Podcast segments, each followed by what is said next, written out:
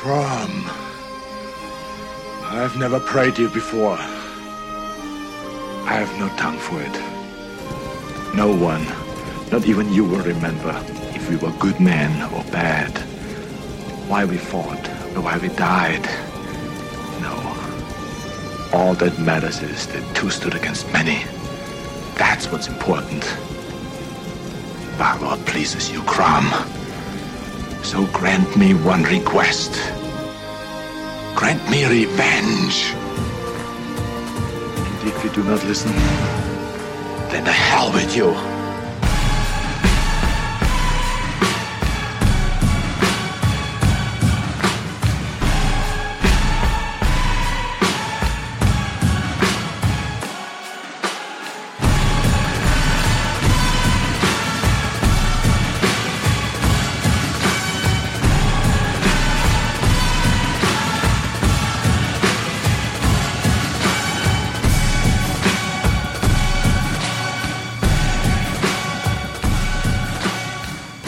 Everyone, and welcome to today's or this week's Treks in Sci Fi podcast. And we're going to do a special show this week for all of you.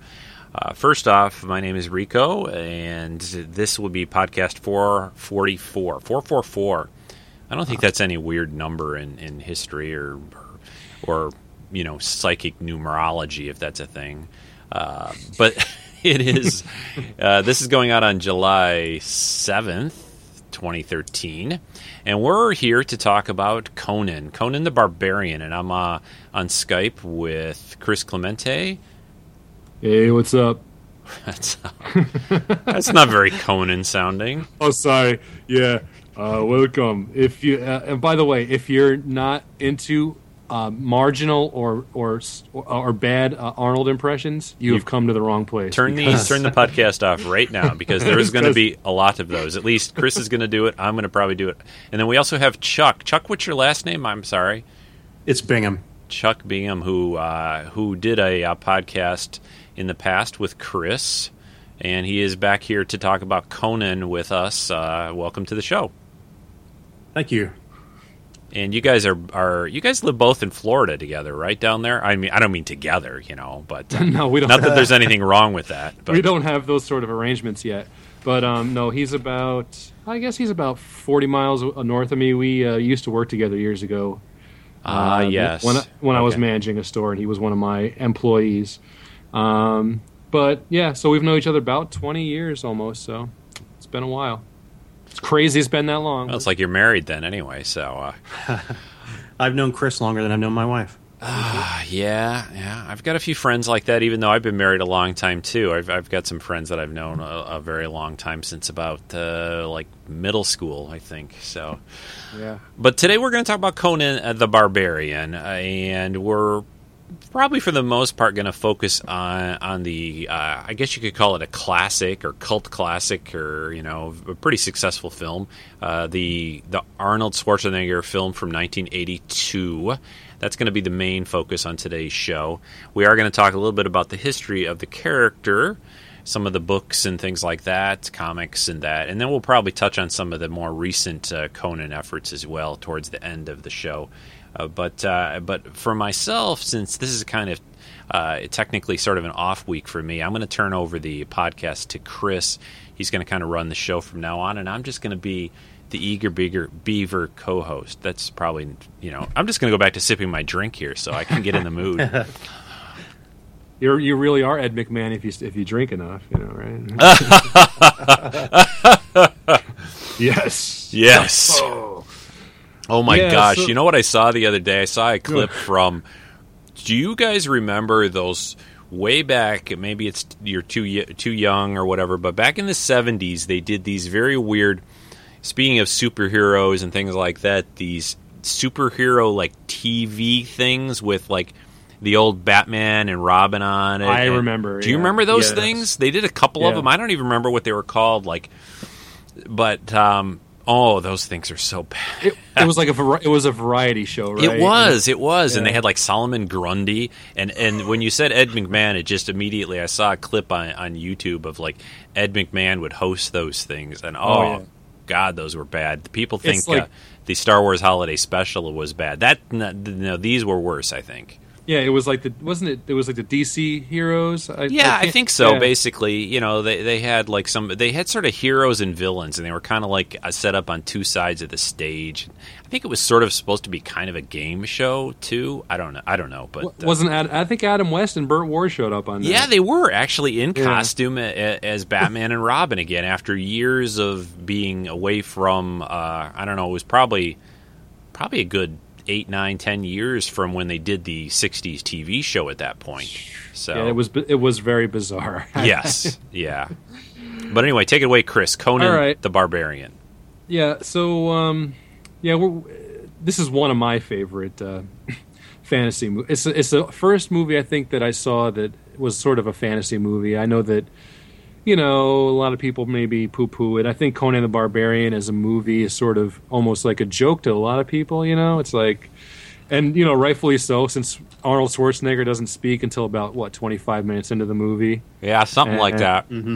you know i mean so it's like if he was his first it was his first big movie you know you can thank conan the barbarian for the you know I mean he did um pumping iron of course and he did uh Mm-hmm. yeah. Her- hercules in new york but in hercules in new york he was um he was dubbed he was dubbed Oh my over. god, that movie. Yeah. so i mean this is like the first movie that This is like yeah. high art. If you if you ever see uh, if you ever happen to see Hercules in New York, this is the, you know Conan is like you know fine you know Broadway production compared to that. So But I guess Arnold, I don't know how to compare him to anybody like because now that it's been 30 plus years since this movie came out, I don't know how to compare Arnold to a current celebrity because he sort of was a bodybuilder who became like the biggest star in Hollywood and he was so basically like an athlete who became the only thing I can think of that they've always I've heard comparisons to is like The Rock. Uh, Yeah, th- but that was exactly who I was considering. yeah.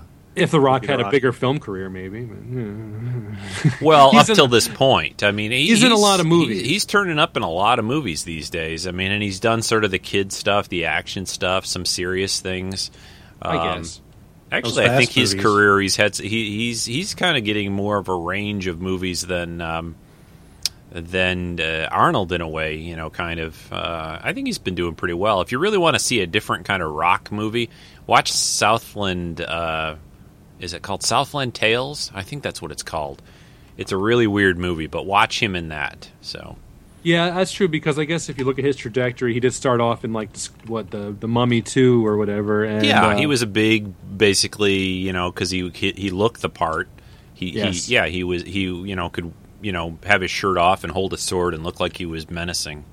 And now that I think about it, he wouldn't be a bad Conan the Barbarian, but um, unfortunately, he's got a personality that sort of. Well, he's playing Hercules, I think, right now too. I think Oh, no is it? I think yeah, I think The Rock is doing a, um, I think it's a Hercules movie.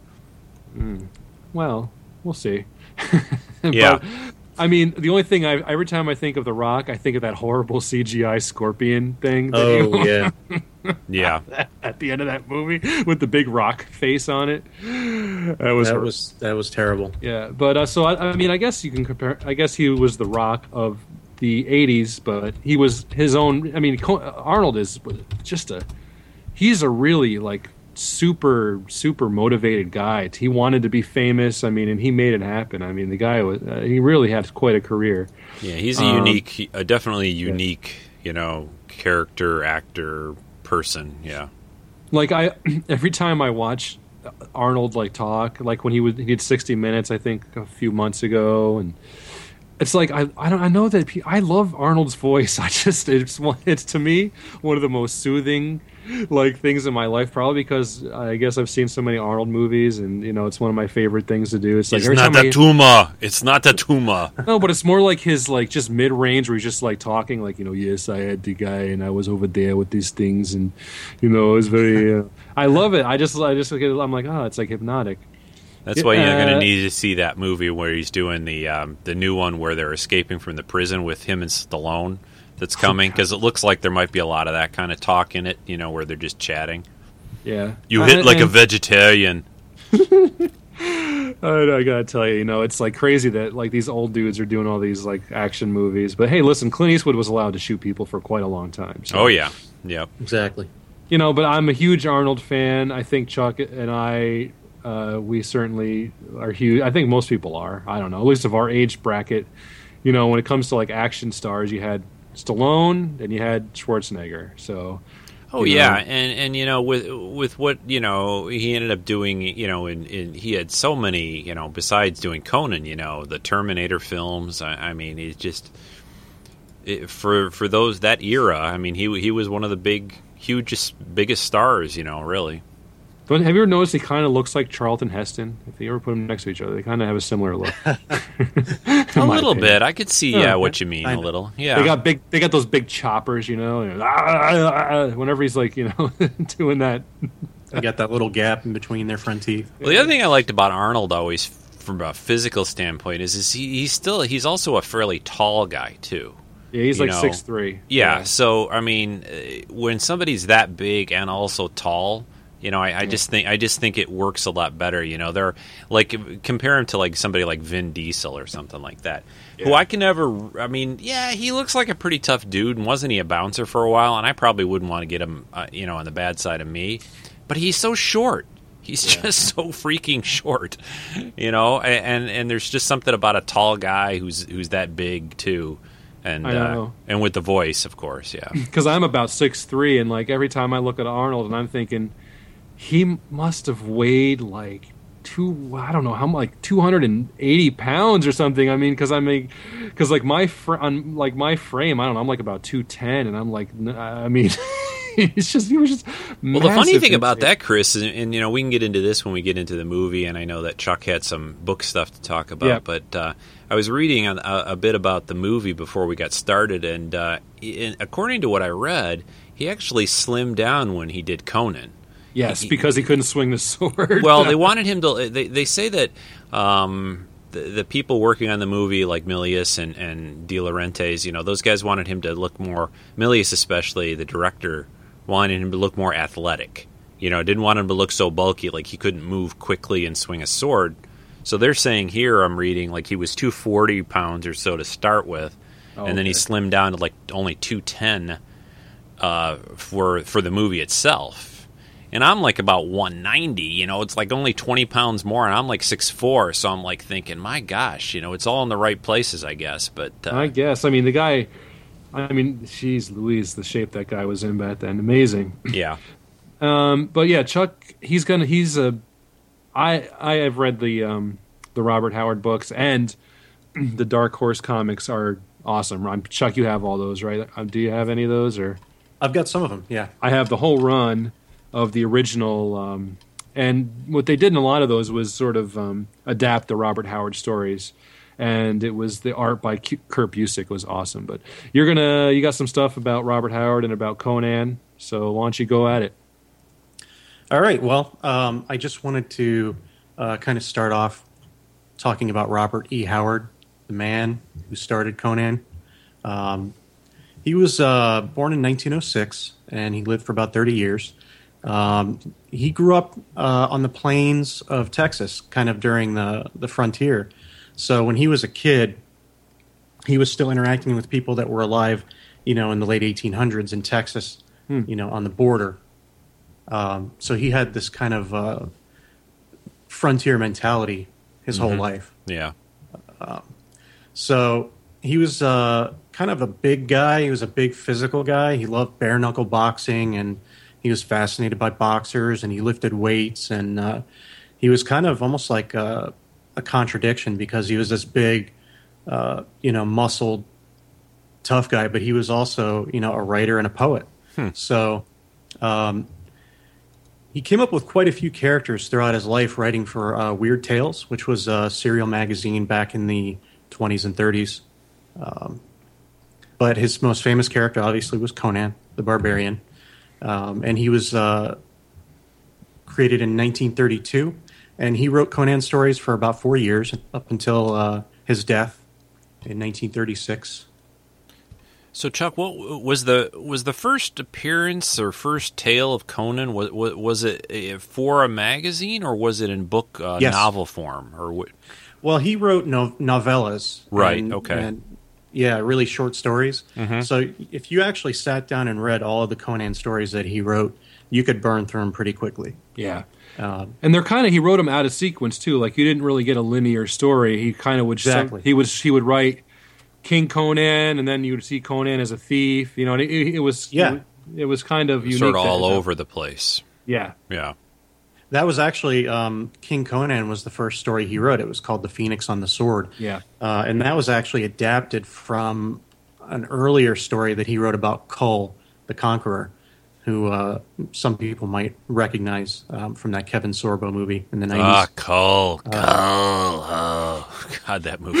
oh, that movie. That movie is fun to just sit down and laugh at. Yeah. Definitely.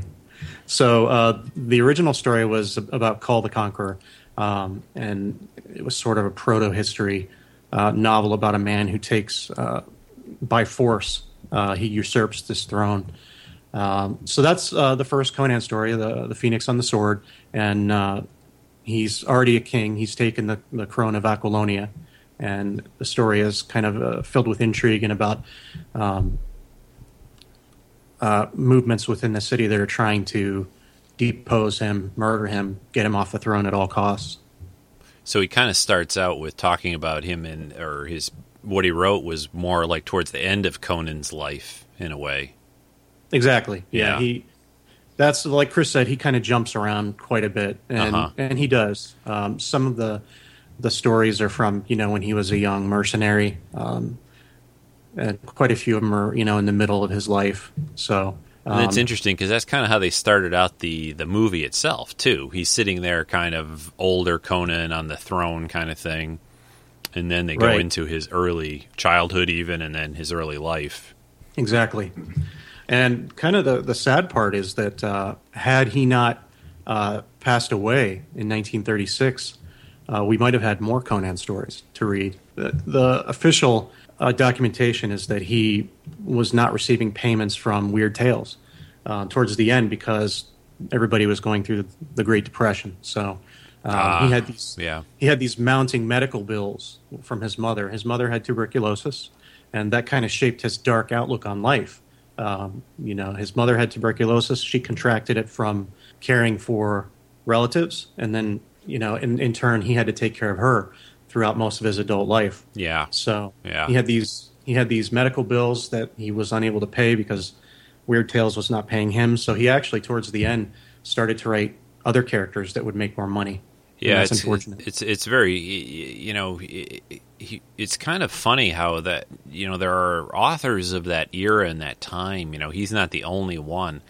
and that are that are very you know well known and famous to this day, and people read this stuff still, and it's such a sad and shame of it all because a lot of these guys didn't make any money hardly at all, you know, eh, for what they did, and, and it's it's it's kind of depressing and kind of sad. Wasn't Tolkien kind of in that sort of group? Eh, Or, am- Well- or am I remembering that wrong? I always No, thought I I remembered think- that he wasn't very well off either for quite a long time. I don't think he was. He wasn't bad off. Yeah. I think he just wasn't making a ton Maybe of. I'm thinking of like Edgar Allan Poe and some other people, it. like Oh, you well, know. you want to talk about depressing? Yeah, well, that's true. You know, but you know, Robert Howard, he was he was com- he was a little bit um, off in, in the uh, in the in the melon because like he felt compelled to write Conan stories because he believed didn't he believe Conan was sort of standing behind him like looming behind him? Like He alludes to that in some of his letters to friends. Um, yeah. he does allude to that, and it was uh, in a trip um, to Fredericksburg, Texas, where he in 1932, where he sort of um, got the idea for Cimmeria, which is uh, Conan's homeland, mm-hmm. and through that he wrote the actual poem Cimmeria, and he said that Conan kind of materialized out of the mist. From that, and uh, it took a full nine months for him to flesh out the character. yeah he uh, yeah like Chuck said he was a kind of a depressed guy you know Yeah. so Yeah. you know, Yeah, he definitely battled depression. Um, that's that's a fact. But like you were saying, he he was not very well paid for his time. Uh, adjusting for inflation, um, I'm looking at Wikipedia here. Um, I think it says his best year pay wise was in 1934, where he made adjusted for inflation thirty one thousand eight hundred dollars. Ugh. Yeah. So, yeah, he was Yeah. he was not paid very well. well, those pulps, you know, back in those days too, were were, were so you know, I mean, I mean, they were really, I mean, it was obviously a bad time of of, of in in the country as far as money, but you know, they were paying like nothing, you know, to to print a story. You know, these days people would think about getting something printed somewhere, and you make all this money. You know, now people can publish themselves and stick it up on Amazon or whatever, but. Uh, yeah, I mean, they made nothing. A lot of those guys. Yeah, you know what's a good representation of that is that DS9 episode Far Beyond the Stars. You know, where it shows like the the oh yeah, yeah, exactly. that. That's a good good point. Yeah, Yeah, you know, like you just see it. It was like a mill, you know, and the and they they just figured that these writers were sort of almost um, interchangeable and sort of expendable. and kind of like a production line almost. It was just Right. like a matter of I don't even really care what the story is or what you put down on the page. I need so many pages this week of something. And don't make it too radical or anything like that, you know, because of course they wouldn't print it. But uh, but yeah, I mean, it was just like just shove shove out something, you know, for me. I need ten pages or whatever, and uh, and yeah, they just I mean they're getting paid nothing per word hardly. And, A lot of our a lot of the authors that we know nowadays that are you know are voices of science fiction fantasy. They started off in magazines like that, like Ray Bradbury, people Yeah. like that. So I mean, yeah, I think it was sort of a standard thing to do back then. If you wanted to get into sci-fi, you started off in those pulp magazines, and there was just a billion of them. I mean, yeah, so Yeah, and these days, you know, the the pulp is is like I said, kind of getting on, you know, doing your own thing on the internet, which is maybe a better time, I guess. I don't know. So probably more rewarding. yeah, yeah. I mean, I you know I've heard people some stories of, of people starting to write some stuff and getting it picked up, and enough people start to read it and watch. You know, it, it's obviously a lot easier to do. You know, so Yeah, like look at some of these web comics nowadays. They get published. You know these, yeah, and then the I, you know I see them in the store, and I'm like, you can get this for free on the internet. they're charging, you know. So I mean, they're out there trying to make money for them. I, I I'm not Yeah. going to begrudge them. You know, what I mean, so it's it's cool. So um, But then someone you- later did. I mean, I don't know if you were going to talk about this, Chuck, but did somebody at that point in time, or was it much later? Didn't you know? Uh, haven't others written Conan stories? Other authors? Um, yes, yeah, yeah, uh, quite a few authors have covered uh, Conan material. Um, El, El, I'm not sure how to pronounce this. L. Sprague de Camp. Uh, oh, I think Decamp, yeah, right, or whatever, Decamp. right, or however you say, it. Yeah. Yeah, you're right. I've heard that before. Yeah, Uh, yeah, El, L. Sprague de Camp is actually probably the most well-known Uh-huh. uh, person to, to write Conan fiction. And as far as his uh, contemporaries at the time go, a lot of people don't know this, but are you familiar with H.P. Lovecraft? sure. Yeah, yeah. the He was in the- all he- that stuff. Yeah, Yeah, Cthulhu. He was Cthulhu, uh, right. Robert E. Howard was in the kind of like uh, Lovecraft circle of friends, circle of writer friends. Oh well, that kind of So- makes sense. You know, boy, that'd be a fun party to be at, right? Exactly. Yeah, I don't know if they I'm were so in person, but depressed. they, yeah. they love to write letters to each other, and Yeah. uh, I, if you don't, if you get a chance to read some of them, they're really, really good. Huh. Uh, Okay. But he has some. He's written some stories that actually take place in in the Cthulhu universe. oh. Um, probably the most well known, and probably my favorite would be uh, Worms of the Earth, which was not a Conan story. It was kind of earlier than Conan, uh, but it was about a Pictish uh, leader, and he invokes kind of Lovecraftian themes throughout the story. It's very dark, almost horror. Yeah, I think I think I've I think I've heard of some of that, and I think I've even read some of it at some point. Uh, but I, I remember, yeah, now it's coming back to me a little bit about those two guys, you know, Yeah. kind of bouncing things off each other. Yeah, Hey, you get those two guys and Michael Moorcock together, you can have a real depressed party. Alan Moore, get him there too. Yeah, Yeah, Alan Moore with Yeah. that beard, you know, Yeah. he hates everything. yeah, that'd be that'd be a fun. Boy, they just sit around and just be all like slumped in chairs, pretty much. Just and then have Robert Smith, you know, be the entertainment. yeah, like oh, you guys think you have it bad. Oh, yeah. But I mean, you know, like Michael Moorcock's main character is depressed the whole time. Oh, yeah, Elric, El- yeah. Elric, yeah. So it's like, but you know, I, I think that's just artists. You know, artists in general, they seem to feel things more than other people. So yeah, I think so, and I think they feel this this this drive to do it, no matter what it does to their personal lives. You know, whether they- they're successful or not. You know, they just feel this need to to do it. Whether it's Conan standing over them, they think that, or whatever it is. You know, they they they've just. If you if they're successful, fine. But the, you know, you always hear these things about the mad painters, the mad writers. You know, of they're just sort of possessed to do what they do. That was definitely a case with Howard because uh, you have to understand that in his time, it was not a manly profession to sit at home and write. Uh, he was probably more uh, at home in the company of, you know, uh, men who worked the oil fields or ranch hands. Uh-huh, Um, he yeah. tried he tried quite a few different jobs, and and I think his biggest issue is that he had uh, trouble with authority. He didn't like being told what to do, and uh, he always saw writing as kind of a an escape from that. So at the first chance he got to start writing and start getting paid for that, he kind of jumped on it and never gave up. Ah, that's why I podcast, so people don't tell me what to do. So, yeah, you go look at you, girly man. You're writing now again. You why are you writing? Yeah, man? what is this? What you got? You, what's the matter? You can't pick up anything. You lazy. you He was, lazy. he was a bit. He a was a piece bit of manic. paper is so Uh, light. friends would go to his house to visit, and they would hear him in his room t- typing furiously at his typewriter, and he was screaming out lines, uh, actually reading the lines that, that Conan would say. You know, it Yeah. was just uh, it, it was probably amazing to hear. But a lot of people in town kind of thought he was a bit touched in the head. I think. Yeah, for that I'm reason. sure they did. You, yeah, you- see, to you, it's amazing to hear. To somebody living in that house, horror show. Exactly. yeah. We have a lunatic living in our house screaming and at the typewriter.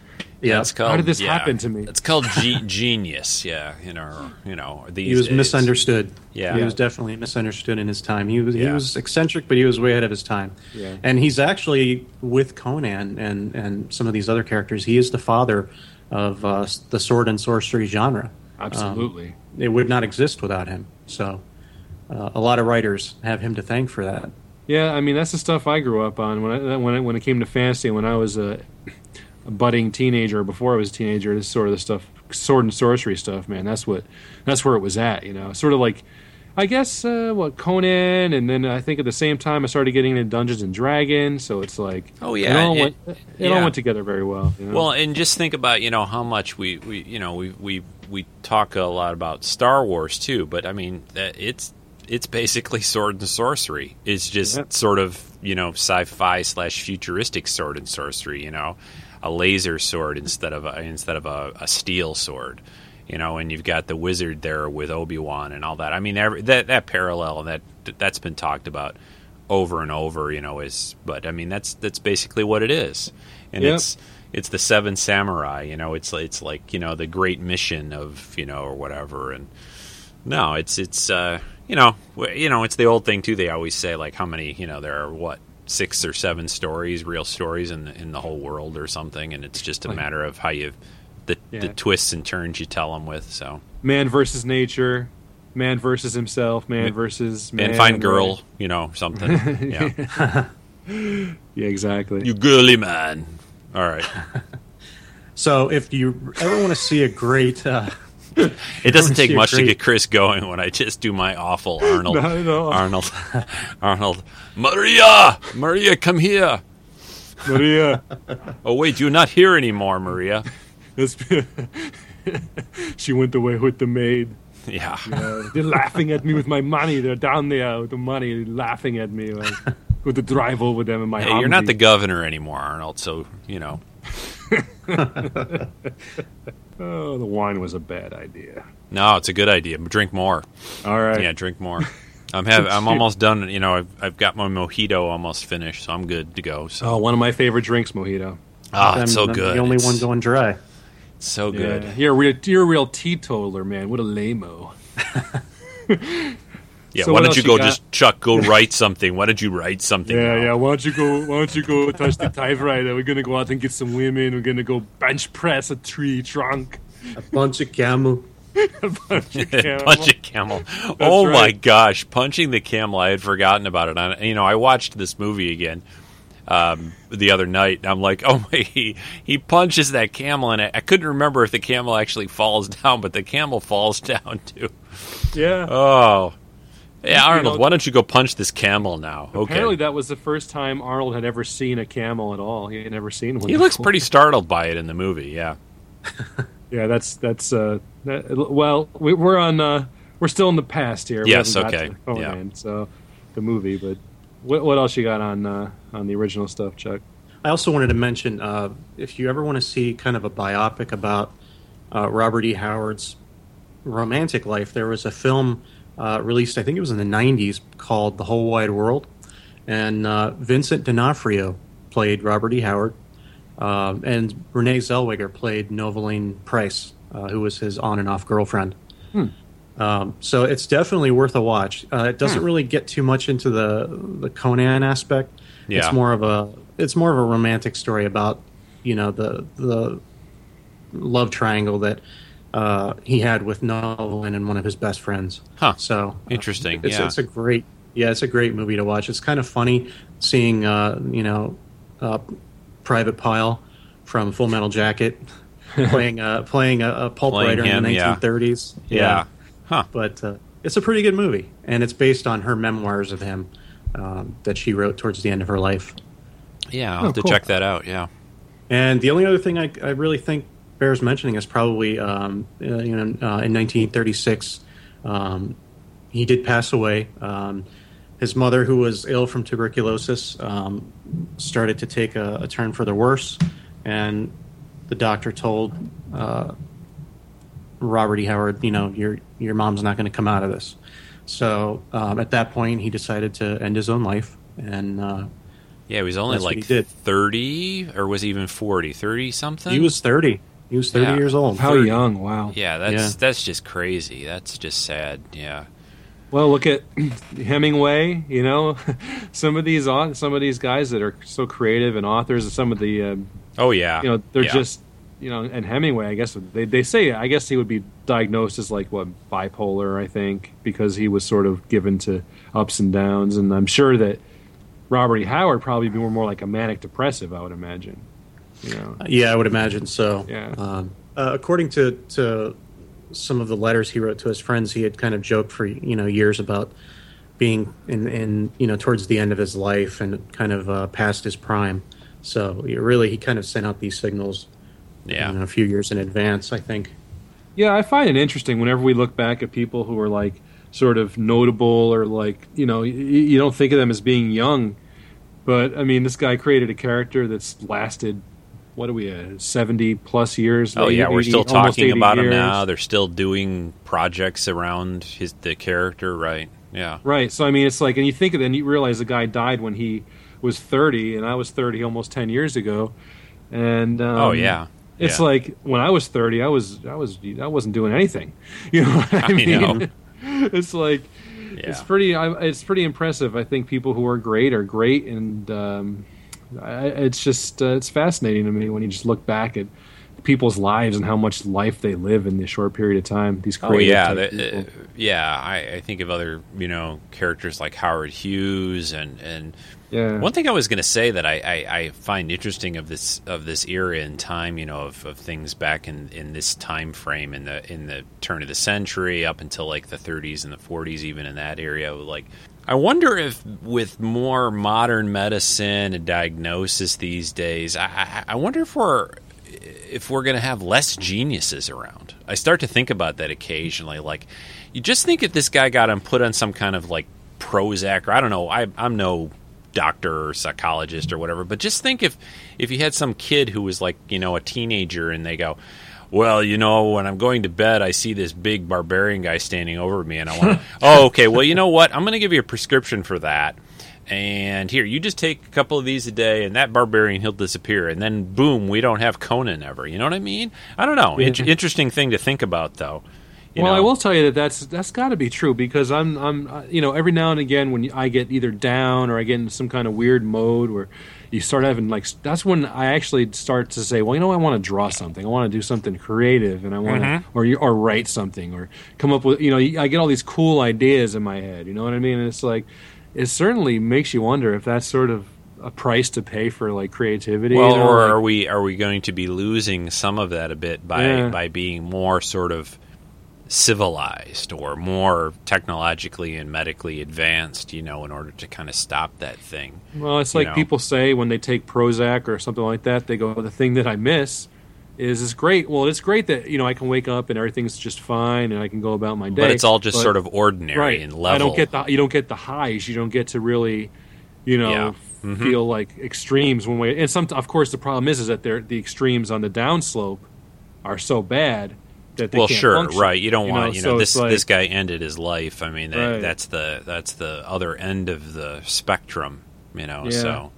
But it's So, i- mean- interesting to think about a little bit. Yeah, yeah. I mean, creative people are just different. Everybody that I know that's very creative, like look at our buddy Rick Moyer, right? I mean, the guy is like super creative, but I mean, you know, he's he's touched, right? And Rick, I'm just kidding. He's I do a podcast with him. I can bust on his I can bust his chops a little bit. No, I think you have to be a little, you Yeah. know, j- just to be, you know, uh, things. You, you- I, I guess it looks at it's like you you want to do something beyond the ordinary or whatever, you Yeah. know, different and, and unusual, and and you know, even mentioning, you know, Rick Moyer. I mean, look at what you know he did not too long back, where he kind of broke off on his own to do his own thing. Yep. And, and and you were talking earlier, you know, Chuck about Robert E. Howard, you know, having this trouble with with bosses and authority, and he wanted to be a writer, you know, so he did his own thing. And you know, most mm-hmm. I think artist types eventually have to kind of be their own, you know. Th- They can't have somebody dictating to them or telling them, "Oh, this is the way the music should be. This is the way the story should be written. This is the way the painting should be done." You know, it, it, they have to just do it what they feel is right. So yeah. cool, cool, interesting. Yeah, he quite a quite a tale really with this the guy who created Conan. I mean, it, it's and you uh, can uh, you could still see his house, um, Cross Plains, Texas, where he lived up until the time he uh, passed away. Um, his house is still there. Wow. and uh, That's They have a. Robert E. Yeah, they have a Robert E. Howard Days um, every year. And if you ever get out to Texas, uh, I would definitely recommend going. Um, that's been a goal of mine to go out and see that for uh, probably the last ten years. cool. Yeah, But they've they've done up his room and everything. They, they don't have you know exactly everything that he used, but they have you Yeah. know uh, you know facsimiles. of- that's nice that those they can preserve stuff like that. So I think there's uh, you know there's in, in the United States, you know, being a fairly young country. I mean, it's it's it's nice that we at least have you know some history that we can kind of keep going like that. So we want to Yeah. segue. Maybe Yeah, we'll well- take uh, take a little short break here. You can slip in a, a clip or two, and then we'll come back and get into the movie. Yeah, I'll, um, before we start the move, the uh, talk about the movie, I'm going to sli- slip in a little a funny clip here, which is um, sort of a little amalgamate, uh, not amalgamation, but it's a combination of the uh, DVD commentary track that uh, Arnold did with John Milius, who's the director of Conan the Barbarian, and it's one of the I've watched the whole commentary movie with the commentary track. It's probably one of the funniest commentary tracks. That's not Spinal Tap, um, only because, I mean, it's basically is Arnold sort of just telling you what's going on in the movie, and it's yeah, I mean, but it is it is funny, and they have they do have some funny comments here and there. Like Arnold does remark that he was getting a lot of women in the movie, and so I mean, it's funny. I'm going to put There's that a in surprise. right. That's a shocker. Hmm. gonna News put li- that- news headline. Here we go. And it's on it's on YouTube. You can find it, but it, it works a little bit better with the visuals. But it is funny to hear Arnold and uh, John Milius just kind of chat about the movie Yeah. while they're watching it. So I'm going to put that in right here, and then we're going to start talking about the movie. Yeah, here's the making of the sword. This whole movie has to do with that.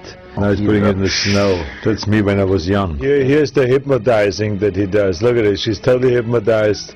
Then she separates her neck. And here's the guy that buys me now. Then I break his arm. Right. Just the pounding him with the head and Yeah. then breaking his head. Now I'm enjoying it already.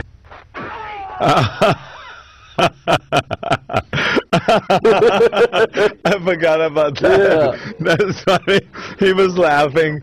He didn't laugh long. Yeah. Oh, this when I get to know the Wolf Witch, Yeah. which was another great scene. Yeah. You know, the way she looks sexy and seductive, and then she seduces me into this, uh, into her little thing, and uh, oh, that's where I met Gerry Lopez. Your God lives underneath him. Ah, that's funny. Look at me sleeping there. Oh, that is funny. I know she jumps. I was getting laid a lot in this movie. I huh? know. It was amazing. The lions ate him? Exactly, that's what he said. Yeah. All of a sudden, this has to listen to the women problems. Even then, in this prehistoric times, women were already in the jury, huh? Yeah. But the worst was Grace Jones and Conan, too. Really? Oh, she damaged more people than you can think of. Okay, yeah, that's funny. I love that clip. Anyway, um, so let's talk about the movie, Rico. yes, Chuck. please, please. Since I just watched it again uh, the other night, and and I can actually still remember. I don't know about you guys, but I, I you know, I'm just a tiny, just a little bit, a couple years older, I think, than both of you. But I saw this movie in the theater when it when it was first out, and I and I watched it again a couple nights ago, and I've seen it a couple other times, you know, a few other times over the years too. But uh, I wanted to get it back in fresh in my mind. But I remember when I first saw this movie and how there I had never really seen anything like it before. You know, the, the, this this kind of a movie and this kind of scale, um, it, was pretty impressive when I when I remember first seeing it. Yeah, I, I I know I didn't see it in the theater. There's no way that uh, at um Would you have been was like I? what ten eight or something? eight years eight, eight I would have eight years old. There's no way. Ah, come on, didn't it. kid! Come on, come see your Yeah. first R-rated movie. My you know. first R-rated movie was probably Conan the Barbarian, but I didn't see it in the theater. I saw it um, on home box office, like all civilized people in the '80s saw Well, movies. think about apparently. an R-rated movie in 1982. Also, I, I, Yeah. I mean, you know, that's that's a pretty big deal. You know, I'm pretty sure that this movie was the first time I saw boobs, but I, I can't say for sure. But I think it's a safe bet. And I think you know. Never mind. I was gonna, I was going to say something that the mojito was bringing out, but I'm not going Uh. to. I'm going to be better than that. So your, your governor is still working. Good, good thing. yeah, Uh. slightly. it's it's trying hard not to. Yeah, but this is definitely like the first like fantasy movie that sort of stuck in my head as a kid. Mm-hmm. Like Yeah. when and and and it has a lot to do with the fact that I was probably uh, I was playing Dungeons and Dragons, which was the Devil's Playground, as everybody told Oh, me. Oh, at that time, yeah, it definitely was. I mean, yeah, I played it too back when it was, you know, not not too long after it even first came out.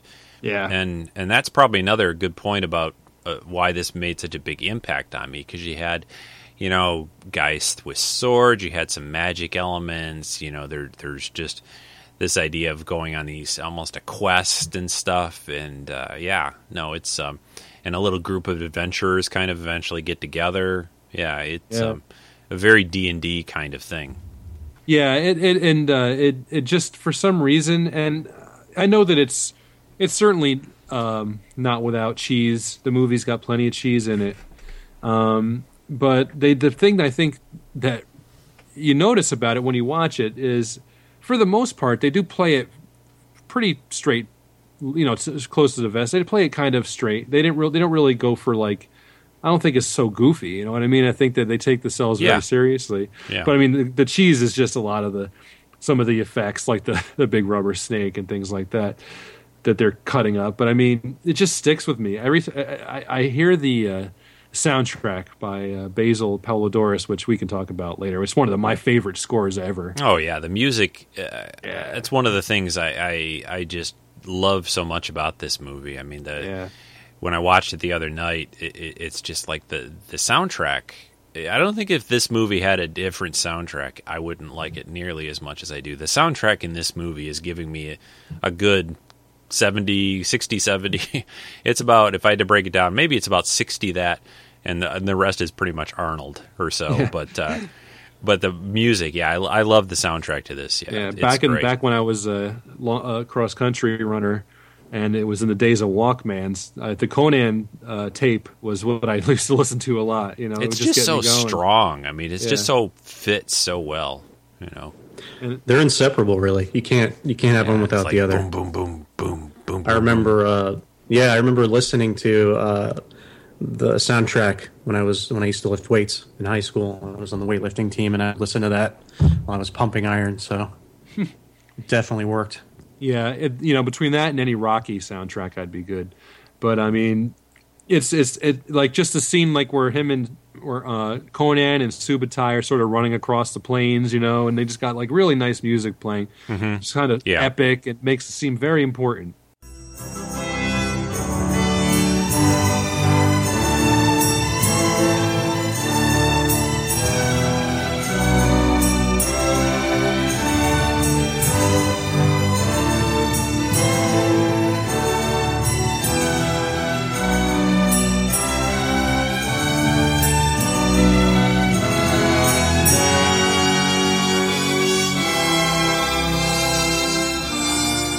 Which is really what a good score does for a movie. You know, I mean, like uh, what's his name? Robert Zemeckis talks about how Alan Silvestri's you know theme for Back to the Future sort of made everything seem much more important. You know, much more dramatic you know, and everything because yeah. because the, the score was so strong, and I think that that makes a big difference in any movie. And if you yeah and that's another soundtrack that i love too so i yeah i completely agree with with what he has to say that that that you know that that score and that soundtrack you know both of these i can just listen to them. And we talked about it i think even a few weeks ago chris. I mean I, it just puts me right back in the movie and that kind of feel and everything for it uh, right.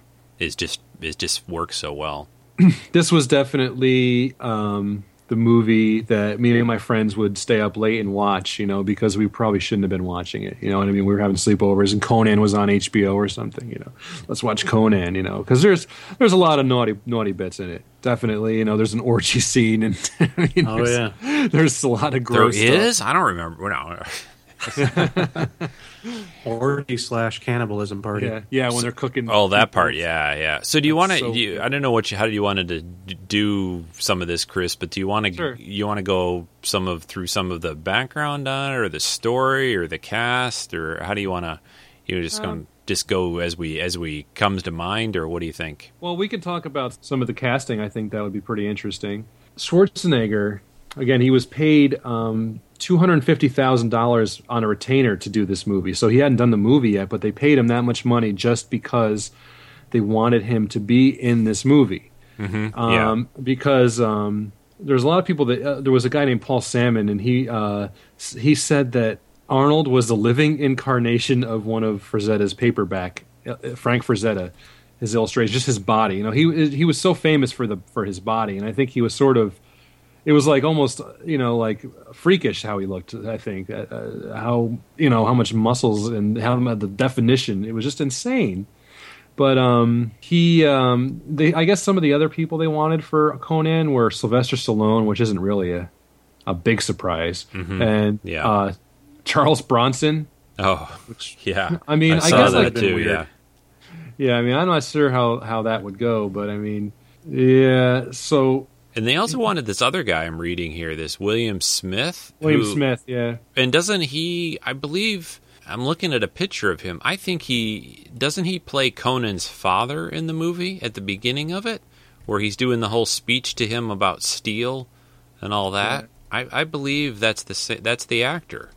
I'm looking at a picture of him. Yes, that is him. yeah. Yeah, because if you look at the cast of Conan, so yeah, the guy that plays Conan's father at the beginning when he's giving the speech to the little kid Conan, we'll call him. Yeah, Fire and wind come from the sky, from the gods of the sky. But Crom is your god. Crom, and he lives in the earth.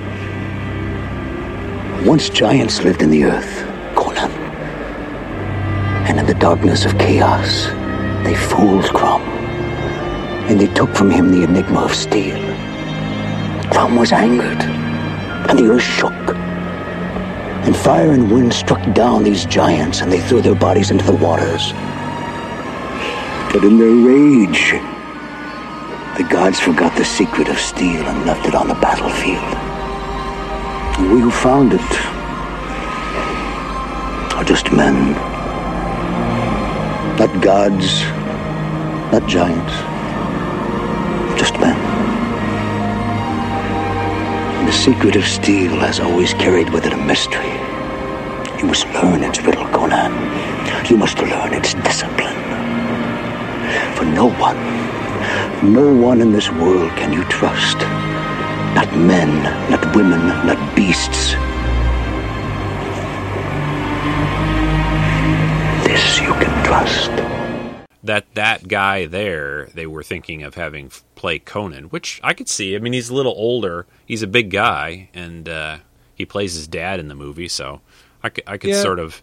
He's probably the only one of those other actors that I could see maybe of doing the part, but uh, it just shows you like how different times are. Like that in the '70s or early '80s, that they would maybe consider a Charles Bronson or or this other this William Smith guy who are who are probably in their 40s uh-huh. to play to be like a, in a big sort of movie. And nowadays, you know, you know they got to get guys that are young, except for Robert Downey Jr. of course. But I mean, you know, it's all yeah, they'd have like Taylor Lautner or something play Conan. Like, come on, yeah, right.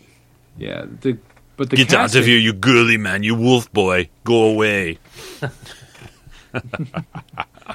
Yeah, they so like you said earlier, they wanted a more athletic look, so he went down from 240 to 210. So he did like more, you know, Yeah. rope rope climbing, horseback riding, swimming, and you know to get like a little bit and slimmer. sword play a, a ton And of sword- a ton of you know working with a, a sword master you know all the the main cast did and that sword play you know he he swings that sword around i was watching in the movie i mean it's like he's doing a pretty good job i've i've done some sword stuff and i mean he's he's he's doing a good job with it Um, it says that Sean Connery and John Huston were considered for roles. I would imagine that would probably be for King Osric. yeah for Uh, the for the max von sydow character right Yeah, James Earl Jones. Uh, who I had even kind of almost forgotten that he was in this Max, you know, that he sends them off to save his daughter, you know. yeah, he has a really that really cool scene, you know, where he says, you know, there comes a time when the jewels lose their sparkle. Yeah, there's throne some- room becomes a prison, and all that is left is his father's love for his daughter.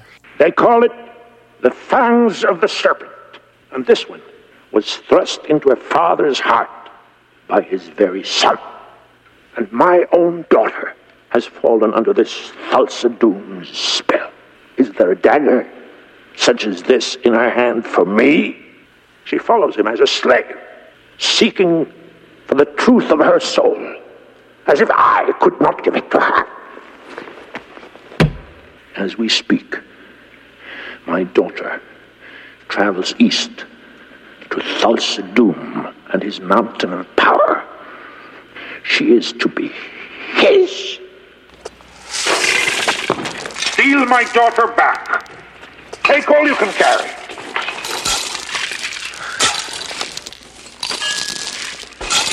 There's more. There's much more. Enough to become kings yourself.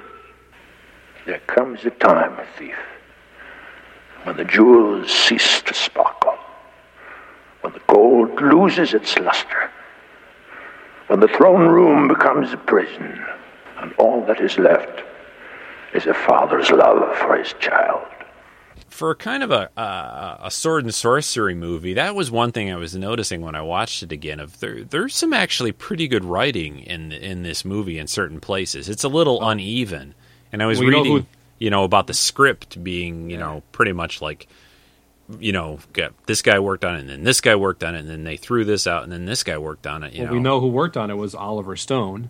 Yeah, right. Except they tossed most of that out, I believe, from what. And- I'm- Of course, know. John Milius. John Milius wrote a big chunk of it. yeah, And um, you know what John Milius is his his something that you might recognize that he worked on was the um, the Indianapolis speech from Jaws. He wrote uh, a big long, a much longer version of it than that Quint says in Jaws. Oh, okay. And then Robert Shaw, who who actually was a pretty talented writer himself, he took it home and then wrote it from that, and then they got it to what became the movie. So John Milius is is pretty well. He, he's he's a he's sort of a a pretty well known sort of figure Mm-hmm. in Hollywood, isn't sort of um, John Goodman's character in um, uh, the the Big Lebowski based on him a little bit. Am I wrong? Maybe I think- yeah, No, he is. He's, Yeah. he's directly based upon John Milius. right. Well, John Milius is is like also he's a he's like a big guy too, right? Physically, he, he he's a really big guy, and and I I remember hearing when this when this movie was being made, when Conan was being made, that you know uh, th- he loved this stuff. He loved the whole you know genre, I think, and and just because he's you know he I think he wanted to be Conan in a way. I think he was sort of living living it out through doing the movie in a way. But yeah, he he he definitely did a lot of script uh, work on this. You know, besides obviously directing it. So right. Yeah, it's um because this because this stuff I'm reading here about what Oliver Stone was doing, you know, where there was going to be this like it was going to be set in the future, and Conan was going to be battling mutants and stuff and things, and the movie was going to probably be like four hours long and cost a whole bunch more money, and, and just much different than I would see as a a basic, you know, sword and sorcery kind of a revenge tale, which is really what this movie is.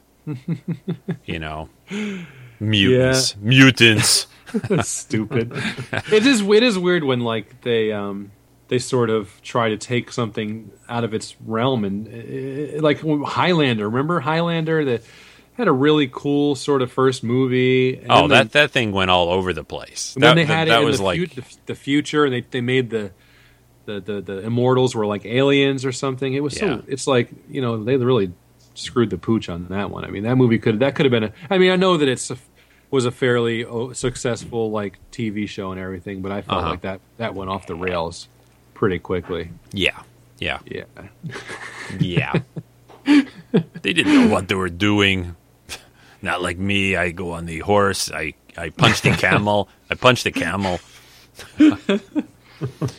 But this movie, Yeah. basic, I mean, wasn't it was just really just a huge vehicle for Ar- Arnold Schwarzenegger. I mean, it, I, almost, I mean, everything. It seems like so much of the uh, pre-production, so much of the preparation for this movie was just getting Arnold to be ready. They they they wanted, they hoped that Max von Sydow and James Earl Jones would sort of rub off on Arnold, and apparently they became pretty good friends. And Arnold sort of coached James Earl Jones on how to um, stay in shape, and James Earl Jones they, and Max von Sydow sort of helped him with his acting, you know, and because I mean they didn't really give him too many lines. I don't. I mean, like No, he doesn't have a lot of dialogue in the movie. I, I know. mean- I noticed that again too. Yeah.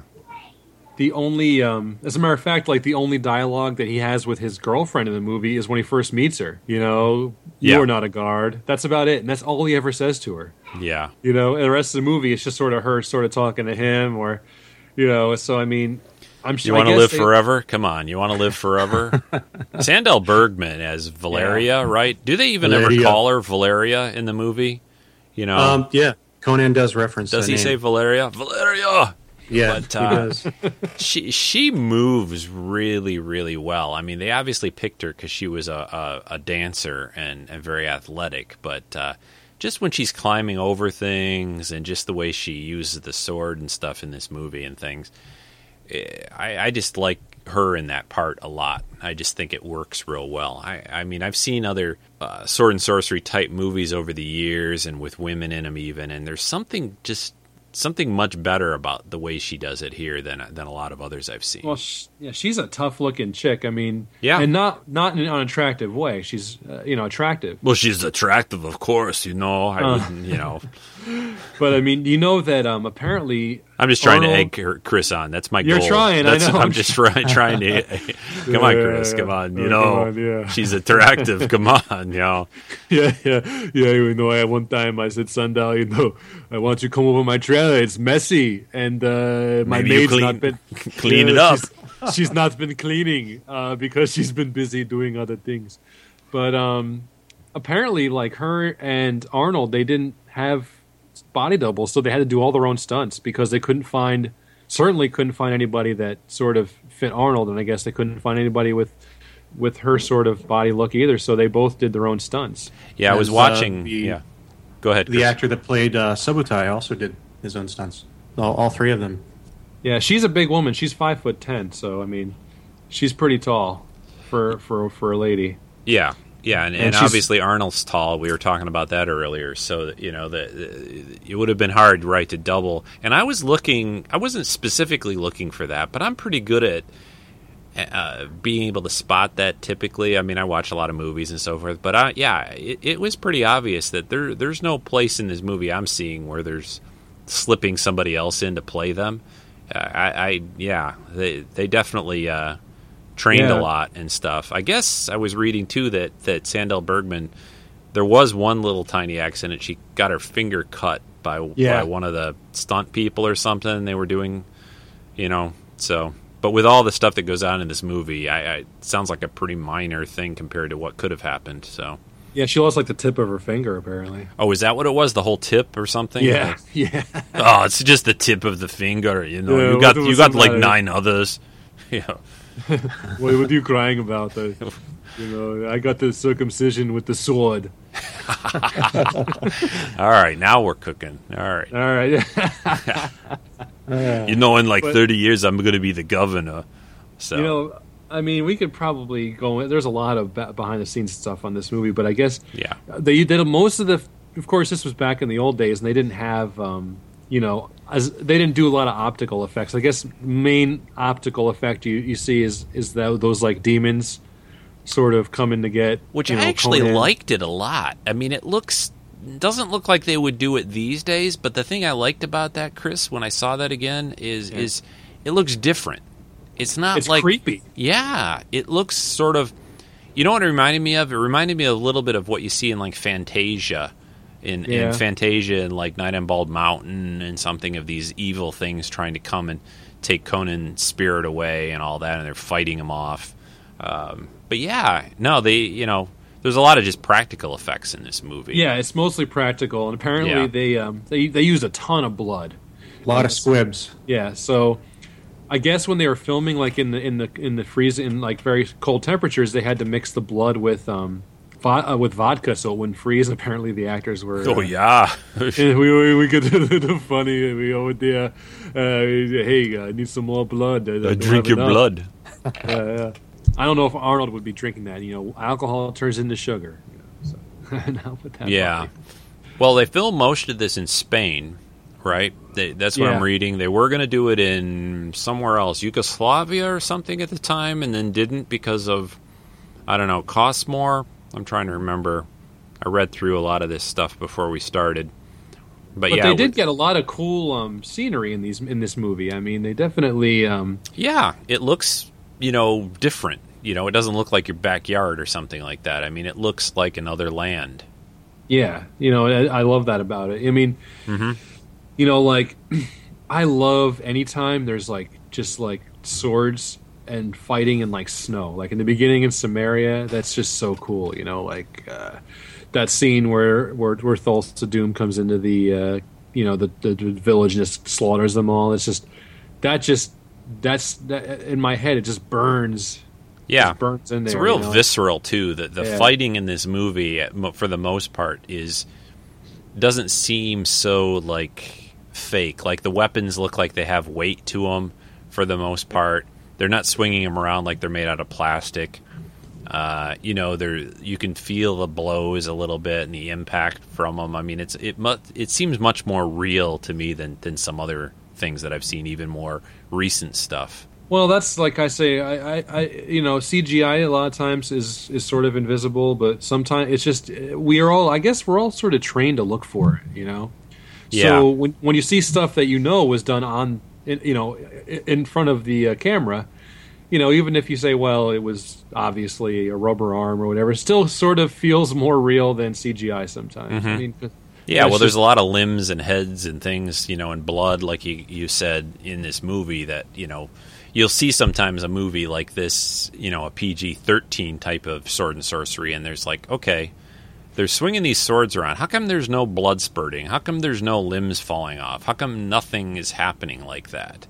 You know, that that's when I usually have a problem and say, like, this doesn't make sense. So, Yeah, you know, it's if you want to ever anybody ever wonders why um how Arnold became, you know, he's he's a is, is rich and he he's a really smart businessman. He, and this is his first.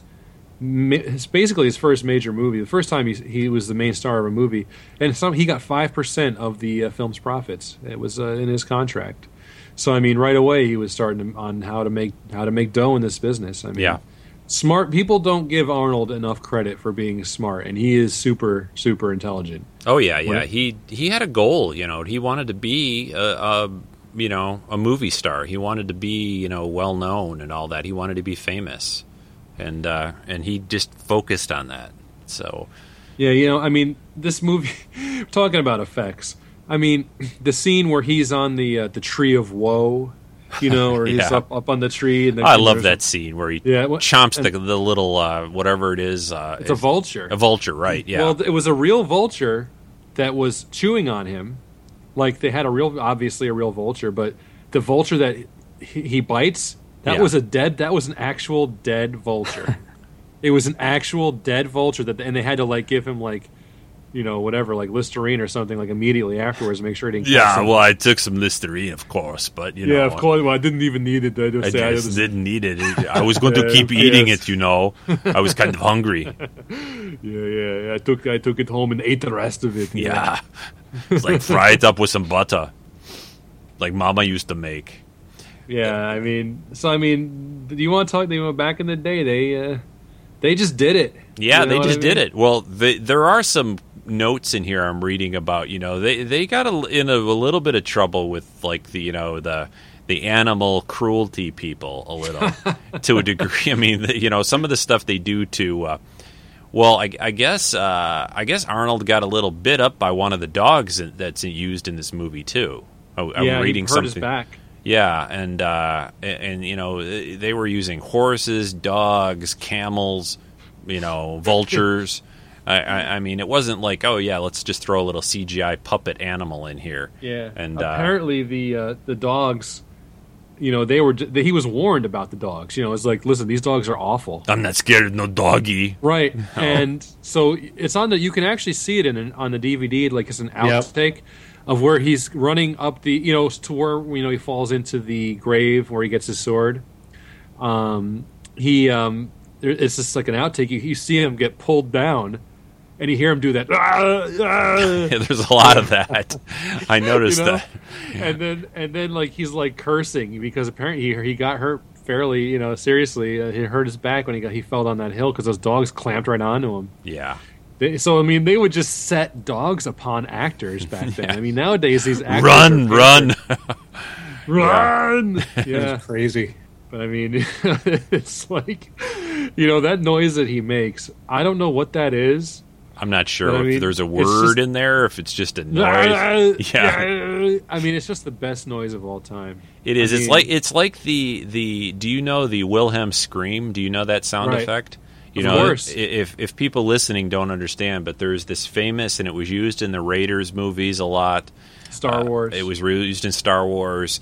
George Lucas and, and uh, Steven Spielberg love it, but it was this Wilhelm scream. This this guy. Um, it's basically a, a, a real sound effect that was created a long, long time ago. It was a You could- cowboy movie. yeah, is that where it was first used? Yeah, you can actually look on YouTube. There's a history of the Wilhelm scream. Yeah, Um, but, it, pops I- up in all kinds of uh, all kinds of movies uh, uh, since then. Anytime Yeah. somebody falls down some like ravine or a chasm or something, it's like ah, you know. That but but the Arnold noise, you know, is is is like the Wilhelm scream in this movie. You know, it's like you know. Yeah, well, uh, Ben Burtt, who was the sound guy in Star Wars, it was sort of like it became so it was sort of an in joke for like sound guys where they could the put sa- them put it in in the movie. Yeah, where so could they slide it in? Yeah, Right. So I think that's why, and I think it just became more more used more after that. Now, I, every it was even in the Superman movie, Man Yes. of Steel. I noticed when- it. Yeah, yeah, when- when exactly. the, uh, when the soldier gets when he falls out of the back of the C seventeen, you hear him do the scream, and of course you laugh because it's like in video games now, like uh, Red Dead Redemption. Every once in a while, I'll shoot a guy off a horse, and that scream will happen. So It's awesome. It's- if that guy, whoever actually- made that, made you know a dollar off every time that thing has been made, you know, or used since then. But uh, I believe the first time you see a, a cowboy get hit with like an arrow, and then the noise happens. yeah, Yeah, that, that Arnold noise. I've used it so many times. Like when I'm trying to pick things up, you know, that are heavy. You know, yeah. Hey, Chuck, Chuck, when when's your what you're you know you were saying earlier? I think about have you seen this movie a lot over the years? Have you seen it recently too? Yes, I've probably watched this movie a hundred times. Oh my life. gosh, really? That uh, wow. Okay. Yep. Yeah. So tell us what what are your some of your favorite parts? Is it is it is it Arnold in the movie? What is it that uh, makes you watch it that many times? Well, of course, we already talked about the soundtrack, um, but Uh-huh. I think the beginning of the movie is so powerful. Um, you know, with the forging of the sword. Oh, Yeah. Um, it's a great scene, um, and then you know Conan is sitting at the top of this mountain with his father, and he's talking to him about the riddle of steel. Um, that's also an excellent scene, and uh, Yeah, never get tired of is. watching that. It's and you know it sets the plot for the whole film. Um, but uh, there's so many great moments in this film. You know, it's hard to really pick uh, my favorites. Um, but uh, definitely when they um, when uh, Conan and Valeria and uh, Subutai scale the tower, Yeah. and they, they steal the you know the jewel from uh, Thulsa Doom. I, I always loved that part of the film. I thought that was great.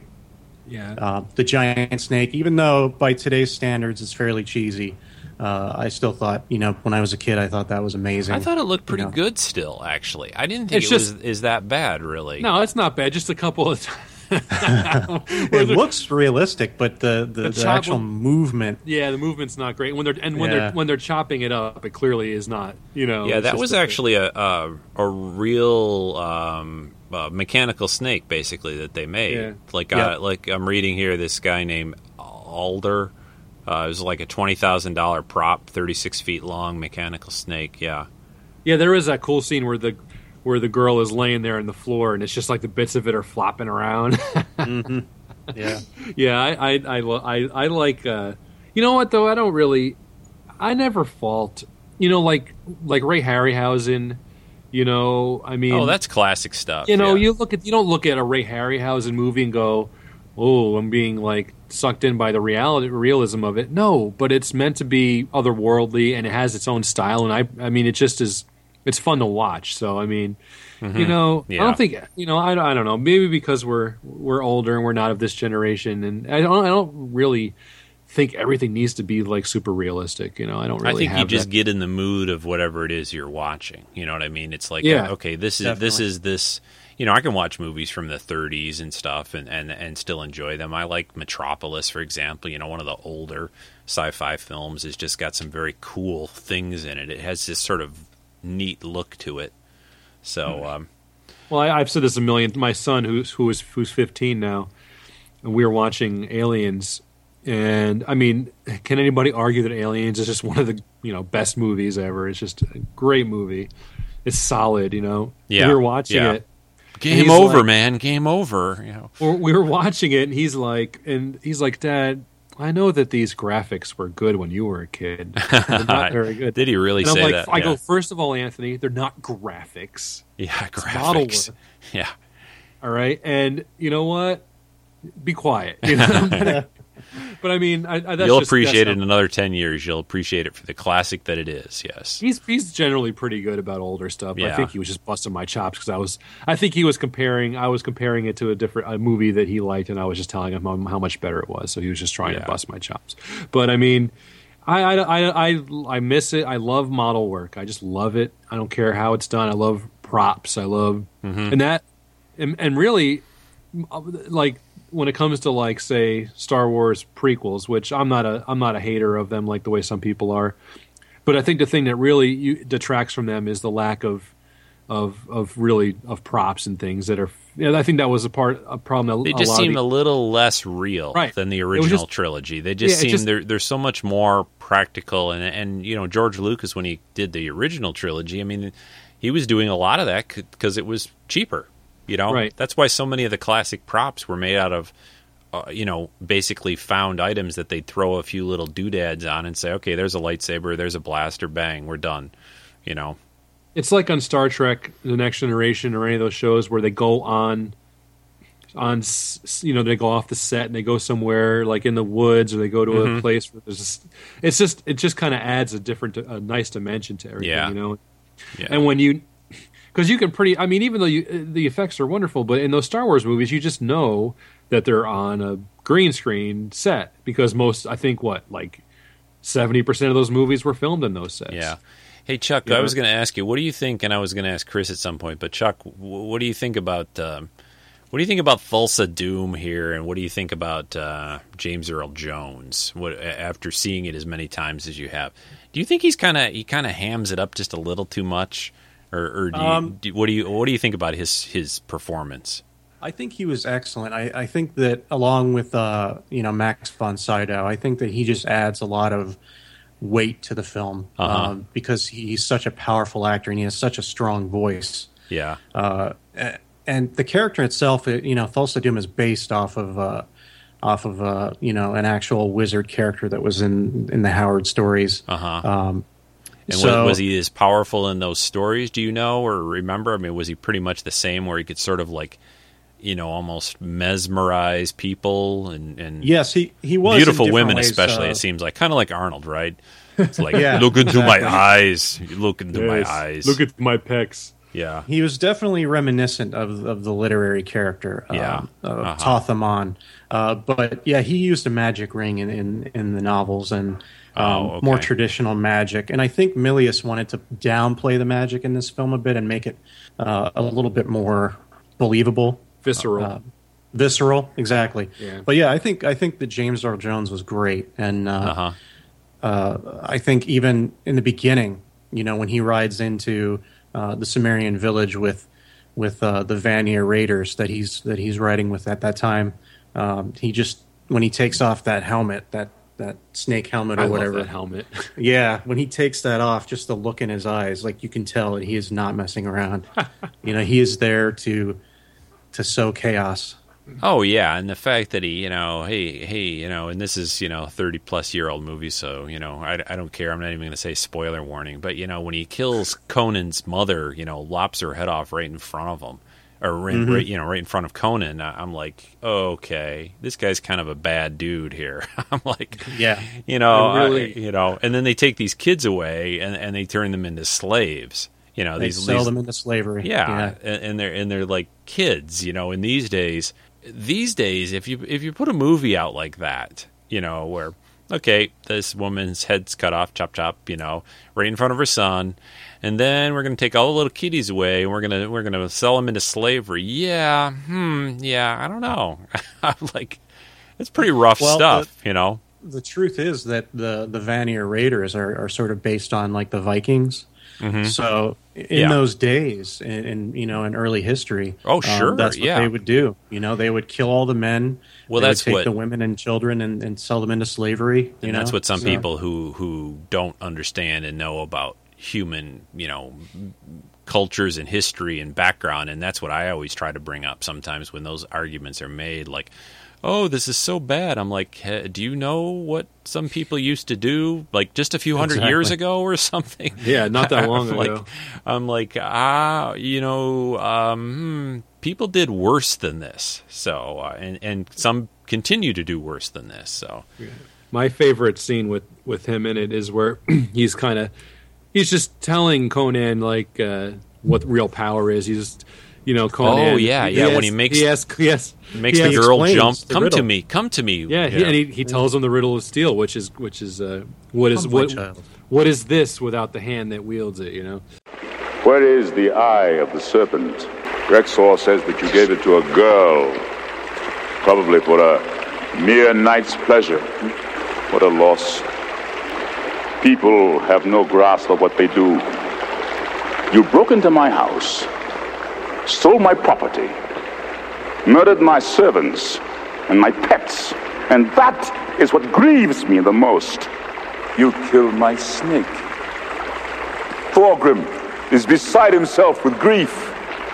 He raised that snake from the time it was born. You killed my mother.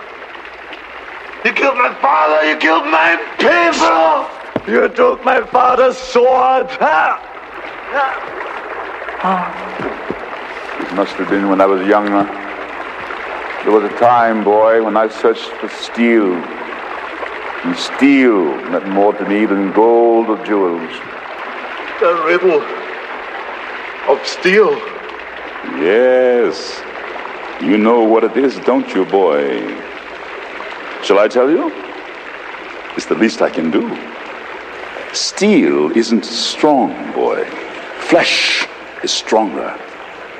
Look around you. Hmm. There, on the rocks, that beautiful girl. Come to me, my child. That is strength, boy. That is power. The strength and power of flesh. What is steel compared to the hand that wields it? Look at the strength of your body, the desire in your heart. I gave you this. Such a waste. Contemplate this on the tree of woe. Yeah, But yeah, but I really just Arnold. I mean, you know, you took my father's sword. yeah. You know, but I mean, it's just a really You killed my mother. You killed my father. You killed my people. yeah. I love I love that uh, that scene. Is the whole scene is just I, th- I think I agree with Chuck. I love James Earl Jones in this role. I think he just owned it. You know, he was just like, Oh, you make it. You you certainly hate him. You certainly hate him quickly. You know, you don't. You know, you want Conan to succeed and, and beat this guy. You know, and everything that Yeah. he, that he's done to him and stuff. I always love the the the the wheel of pain or the whatever that is that what it's called the the the, Yeah, the, the little believe way. In the beginning, yeah, the Wheel of Pain, where he's uh, chained to. Yeah, what's, where it- they- what's that doing? Even I don't know. That's what I was it's exactly wondering. of- what the heck is that little grindstone. wheel for? It's a grindstone. Is that all it kind. is? It's just to grind Yeah. up their food or their flour? Or is that that's a lot of flour? I think uh, it was more to condition the the young men into pit fighters. oh, that's right. Well, they certainly did that. I always uh, that was one thing that I always was very impressed and I thought was a very slick way to they have little kid Conan, you know, and then they hook him up to the wheel and they show his legs, you know, pushing this wheel around through, you know, all kinds of terrible weather year in, year out. And then all of a sudden his legs are a little bigger and then they're really big and then Arnold looks up and it's Arnold now. I just thought that was a a great transition. yeah, I thought that was a, a, a great way to basically show not only okay now we can slide the the guy playing this same character in, but also you know you you you can understand why how did this guy get is huge. You at least kind of buy it a little bit, you know. So hmm. Yeah, that's that's definitely. Uh, It's That's a, uh, it's almost like a, uh, a, I don't know what you call it, maybe a parable. You know, in the beginning, his father's sword is forged, and then through the wheel of pain, he is forged into a weapon almost. yeah, yeah, and then he you know he finds the other sword in the in the cave thing or whatever, and you know I love that scene. Yeah, he, he finds it. That, that's an Atlantean king, and uh, he finds the Atlantean sword, and it's essentially, you know, indestructible. Yeah, and I was even looking before uh, or earlier today before we did this, and uh, I've always wanted. I you know I collect a lot of this kind of stuff, and th- it looks like I, they're they're probably not the greatest, but you know you can get a lot of cool sword and replicas off of eBay pretty cheap. I'm looking right at this Conan Barbarian Atlantean sword with a plaque for it. Looks you know at least like it was in the movie. It's like fifty bucks. wow. yeah, I mean, uh, like I said, I mean, they're saying it's made out of you know whatever four forty stainless steel made by this Factory's Edge company, but you know, for fifty bucks, I may just take a jump on it. You know, it's like Yeah, I bought I bought a sword. Well, I bought the um, Aragorn sword from Lord of the Rings. yeah, yeah. and it's it, I, I got it for a pretty reasonable price, but it's huge. You know, it's like five feet almost. I think. Oh yeah, well some of those, yeah, some of those I, I, I have a couple around here too. Yeah, some of them are crazy long. You know, And it's, it's, like, right here next to next to where I'm sitting, and it's like I always joke that I would, if anybody ever broke into my house, I would just go after them with Narsil, you know, and just like you know yell like ah. yeah, do the Arnold thing, yeah. Yeah. But uh, I think well, they consider that a bastard sword Is that what that is? or a hand and a half sword. Yeah, But a, you know, Conan's is kind of cool because it's it's wider. You know, the Atlantean one It's a broadsword, yeah. Yeah. it's a basically a broadsword, and it's not nearly as long as is like you know the some of the Lord of the Rings swords that they use. So, um, but anyway, I just thought I'd mention that. Yeah, it's it's it's it's cool, and uh, then eventually he finds his father's sword again. The guy has it, and uh, or is it Thulsa Doom that has it? I just- Thulsa Doom has it, right? Yeah. Well, no, one of his, well, no, uh, well, no, one of the guys comes at him with Yeah, it and it that's right. breaks. It's during the uh, the the weird scene with all the parts in the in the kettle or whatever. they were the cannibalism scene. Yeah. Yeah, it's in the cannibalism scene. cannibalistic orgy. Yeah, Yeah, the- and yeah, because um, nothing nothing gets you more in the mood for you know having an orgy than than eating some fingers and hands and stuff. So yeah, those two guys they they hired them to be the bad guys because they were bigger than Arnold, and that was what they wanted. And I guess Arnold wasn't used to that sort of thing. But I mean, those two guys were very. Uh, oh know, yeah, they're huge. Those They're guys. huge. Yeah. and one guy has Yeah. that, that that crazy like biker mustache too. Yeah, I liked his big mallet. The one of the guys that carries Yeah. around that big mallet thing. Yeah, must I have been really hard to swing. So Yeah, on Conan's Ruby Gold, Rube Goldberg uh, devices that he left. yeah, that's one of my favorite scenes where he's getting ready for the battle. And Oh yeah, yeah. When they're building all the little traps and stuff, being I'm like MacGyver, you know. yeah. We didn't talk about uh, Mako, the uh, Oh yeah, Mako. Yeah, talk about the little great. wizard guy. Yeah. He's cool. He's a cool little dude, man. And he, he's the he's the He's narrator. the narrator. Yeah, he narrates the story. I just love his the way he talks. He's just he's just so funny. You know, he, they needed a little. You know, without like you said, Chris earlier on. It, it's not like they're winking at the camera too much, but they needed a little bit of kind of comic relief. You know, to a degree. Yeah. I, I, I, I like his character. I like It- his voice is the first thing you hear. Between the time when the oceans drank Atlantis and the rise of the sons of Arius, there was an age undreamed of. And unto this, Conan, destined to bear the jeweled crown of Aquilonia upon a troubled brow. It is I, his chronicler, who alone can tell thee of his saga. Let me tell you of the days of high adventure.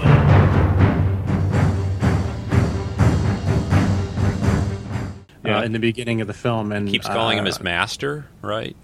I- I- I- Um, Isn't that what he refers to Conan? His like his Yes. his, his king Yeah. or his master? Yeah.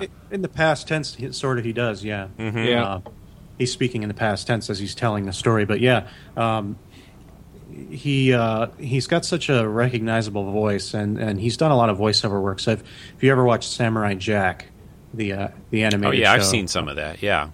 Yeah, he played Aku. I think Aku was his name, the, the kind of the evil dragon character in that. But um, just a very respected Japanese actor, um, and uh, he he played a great role uh, as the wizard. And, he, and his powers again were very understated.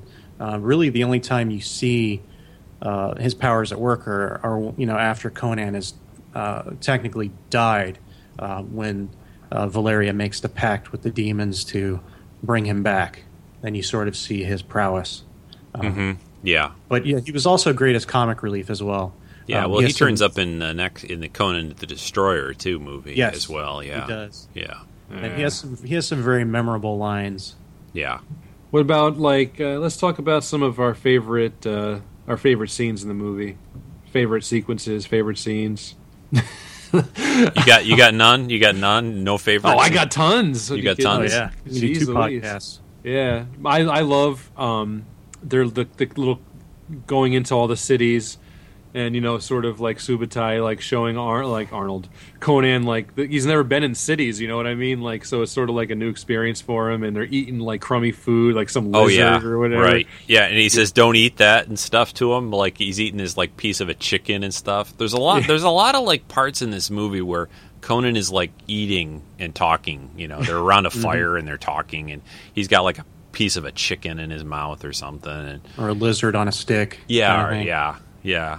That that's funny stuff. Yeah, yeah. So it's- talk, uh, speaking about Subutai, uh, we really didn't cover, uh, you know, how Conan meets him um, when he when he finds this uh, witch out in the. Uh, Oh yeah, the witch. Come on in. Yeah. It's warm. Come in by the fire. Yeah. Yeah, that Yeah. She, t- she talks like in that '80s porn voice too. Yeah. You know, it's you like, expect Yeah. almost that music to be playing or something. Uh, you know. Come it's on, warmed Conan. by my fire. okay, I come in. You know. and he's very distrustful at first. You can Yeah. tell. Yeah. I don't know. He didn't. He seemed like he walked in there pretty easily. But Yeah, uh, and then you know she's on all fours, and she's like, "There's a price, barbarian." He's like, "All right, if I have to." yeah. I mean, it doesn't really seem to argue too much. I no, mean, he wasn't fighting it too Shows, much. I didn't think so. Shows her the you know the the, the cult of Thulsa Doom. two snakes. Two snakes coming together. And he puts his hands. Yeah, he puts his his hands together. There, Yeah. he does. He makes those fists. yeah, yeah. It's good. It's good. Yeah, And then uh, Subutai is kind of chained up outside uh, as wolf food. yeah, but I mean, like, w- let's talk about how, like, Arnold's loving like turns women into crazy like monsters that claw at you that you have to throw into a fire. Yeah. I think that character and that sequence is definitely a kind of a throwback to the literary Conan. Definitely.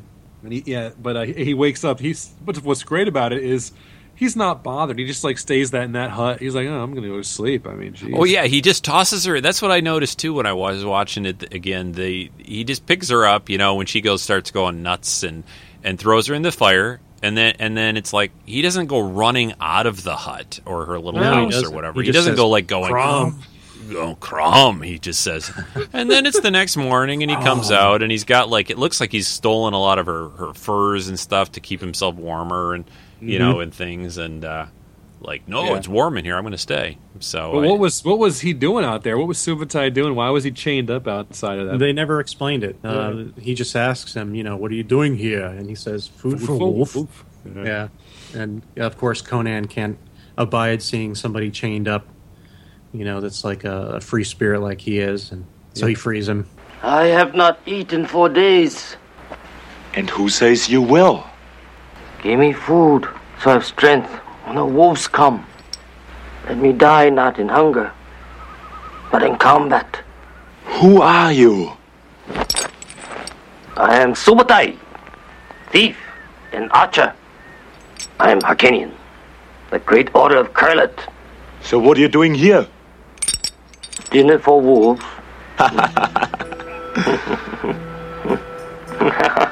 The next, and then the, the very next scene is probably another one of my favorite bits where they're ta- they're, they're comparing gods, you know, and it's like Your you god, know, yeah.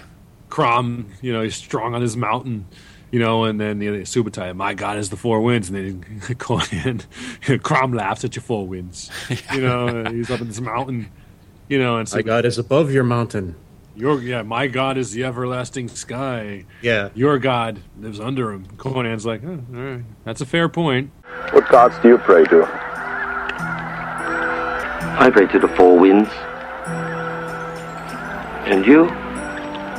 To Crom?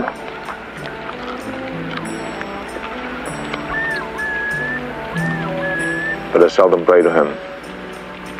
He doesn't listen. What good is he then? Yes, just as I've always said. He's strong. If I die, I have to go before him. And he will ask me, What is the riddle of steel? If I don't know it, he will cast me out of Valhalla and laugh at me. That's Crom. Strong on his mountain. Yeah, my God is greater. Crom laughs at your four winds. He laughs from his mountain. My God is stronger. He is the everlasting sky. Your God lives underneath him. He does. He just kind of nods. And. You know, one of the scenes that I like that's that it, it's more of a funny one, but I like the scene where Arnold gets the um, the cult of Thulsa Doom, the the priest guy's cloak Oh, from him. that. Mm-hmm. That Yeah. where where he's like he comes up to the guy and hello brother or whatever, and he's like I am shy. and he, he's like I am shy. Could we go over here behind this there, behind go the woods? others can't see. Oh, it's hilarious. And he's like, and, and Arnold grabs the guy's cloak and he says something like, Is this your cloak? You know, it's like, you know, okay, my child. yeah, it's my cloak. And then I am shy. It's Oh, I- that, it's all I have. Yes. that's so funny. It's funny how like the this Thulsa this this this cult is like, you know, these guys are going around killing people, but then like all the people that follow them have like flowers, and they're all. it's like such a weird, weird, weird thing going on with that cult. I don't even know what. I guess they're just a cult. Uh, As long as They are. They're definitely. Uh, As long as, I guess, they're, they're he's kind got- modeled after the cult of Set, uh, the snake god. Yeah, and it's not like he's like pillaging like and, and stealing their their you know farm, their food, their animals. It's just like all these people in their little robes following him around. You don't really get a a, sense that he's just like you know I want He's evolved. yeah, I He's mean evolved from pillaging to, uh, you know, leading a cult yeah. and uh, but the you know stealing daughters and yeah, lots of women. That's certainly true. You know, I'll take all of your women with me. A couple of the guys who are they're big, if they're bigger than this guy over here, they can come with us. But most of the women, though, I'm going to take. So, yeah. he was a very he was a very kind of Jim Jones cult leader. He was Oh very yeah, definitely. charismatic, and if he would you know tell one of his followers to kill themselves, they would willingly do it. Come to me, child. Come, my child. Well, and the girl that they're trying to rescue, you know, whatever's uh, such and such's daughter or whatever. Um, Osric's daughter. yeah. you know, she's kind of a bitch, basically. I mean, like, well, she's she's brainwashed. Yeah, I, under- I understand that, but I mean, I mean, it's just like you know, she's kicking him off. She gives him away. She's like, you know, shut up. I, I, you know, Arnold punches the the camel out. In this movie, when I watch it, you know, I want I want Arnold to just smack her and just knock her out. And uh, Yeah. and then I think doesn't doesn't Valeria hit her at one point? She does. Yeah, Yeah, She right. kinda plays the So- smackdown on. I love the I love these snakes as arrows. That's just pretty awesome. You know. Oh yeah, that's so- a cool effect too. That that, you know where he you know you you it looks like you know or and it is I'm sure a real snake, and then he just Right. is like pulls it, and then it's stiff as a board, and then he you know and then he shoots it across, and you know it's it's it's an that's a nasty thing. I it Yeah. is it is Mhm. cool. Yeah, I, I, I talk another funny little scene where they're in the city and he's asking about snakes, and this guy who was who was that actor who. Uh, I don't the only- know. the only snakes I know, you know, he's like so out of place. You know, Yeah. I know, no, I know nothing. How about two snakes coming together over a black sun? A magnificent standard. The only snakes I know of are those of Set and those cursed towers. They have spread to every city. Two, three years ago, it was just another snake cult. Now, everywhere. It is said that they are deceivers. They murder people in the night. I know nothing. Hey. Black Lotus. Stygian, the best. This better not be Haga. I would sell Haga to a slayer such as you. You know, it's like who is that Yeah. guy? He like doesn't seem to fit in with like everything. You know, and he, you know, he guys, you want some some Just Black pa- Lotus. just passing through or something. Stygian. Yeah, It better not be Haga. yeah. Yeah, that's a. I, I like, and then right after that is where Arnold punches the camel because he's all high, He's high, high as a kite. You know, he's Now, when I was a kid, I thought they were just drunk. no, And then but they're kind of- high. Kind of as I got older, I realized, yeah, they're they're Yeah, doing a little something. You're you're all sluts. Old sluts. when he just sort of backs up, he's he's moving, he's kind of backing up, and he bumps into the camel. You know, because he's walking kind of backwards or stumbling, and then he's like kind of bo- bothered by the camel being there, and then he just like turns around and slugs the camel. Yeah, and the camel. Yeah, and they're like laughing about something. Did you see that? And I'm like, Yeah. I don't. What are they laughing about? I never, I'm never really sure. I'm not sure. I think they were maybe really literally high or something. Yeah, Yeah. I mean, they were. and the camel uh, actually makes an appearance in Conan the Destroyer. That same camel, is it? It's not the same camel, Oh, but yeah, okay. there's there's a camel in Conan the Destroyer, and he kind of makes a, a a joke about seeing a camel, and you know, Oh, uh, okay. the camel right. spits on him, and he punches it again. I think, if I remember correctly. Oh, it's been a long time since I haven't watched the Conan the Destroyer in a long time, but uh, yeah, I was going to say too. This movie, um, surprisingly for an R-rated movie, you know, it was only it only cost 16 million. Of course, that's 1980, 82, whatever it came out in, but it made 130 million dollars. I mean, it, it actually did pretty well at the box office for an R, R-rated movie of the of the era of the time, which is, which is pretty impressive, really Yeah, I mean that's that's especially lot with a bunch money. of unknowns effectively in it. You know, I think that shows that you know the the name of Conan and and the history of the books, like you were saying earlier, Chuck, is is certainly got a lot of people there in the theater. It wasn't like they They knew. had some great. They had some great trailers. If you ever Yeah, get a chance, watch yeah. the original 1982 trailers, and I think that plus uh, you know critical acclaim probably uh, went a long way towards yeah, making they had this some film good popular as it good marketing, good press for this movie. You know, good good. Um, you know, got people all worked up about it and everything, and wanting to wanting to see it. And it also, you know, it um, it came out at a good time of the year. It came out in May, uh, May fourteenth, nineteen eighty two. So, uh, so that you know, early summer is, is a good time.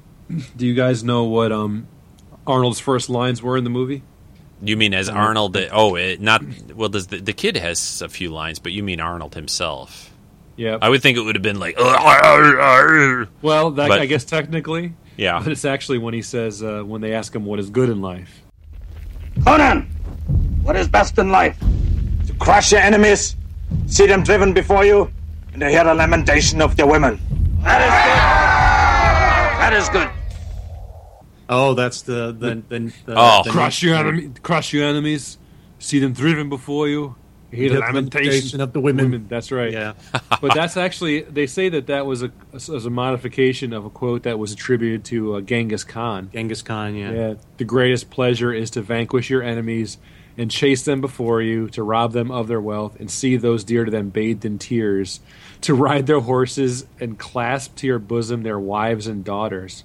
I mean, that guy. That's nasty stuff. Yeah, that's um, yeah.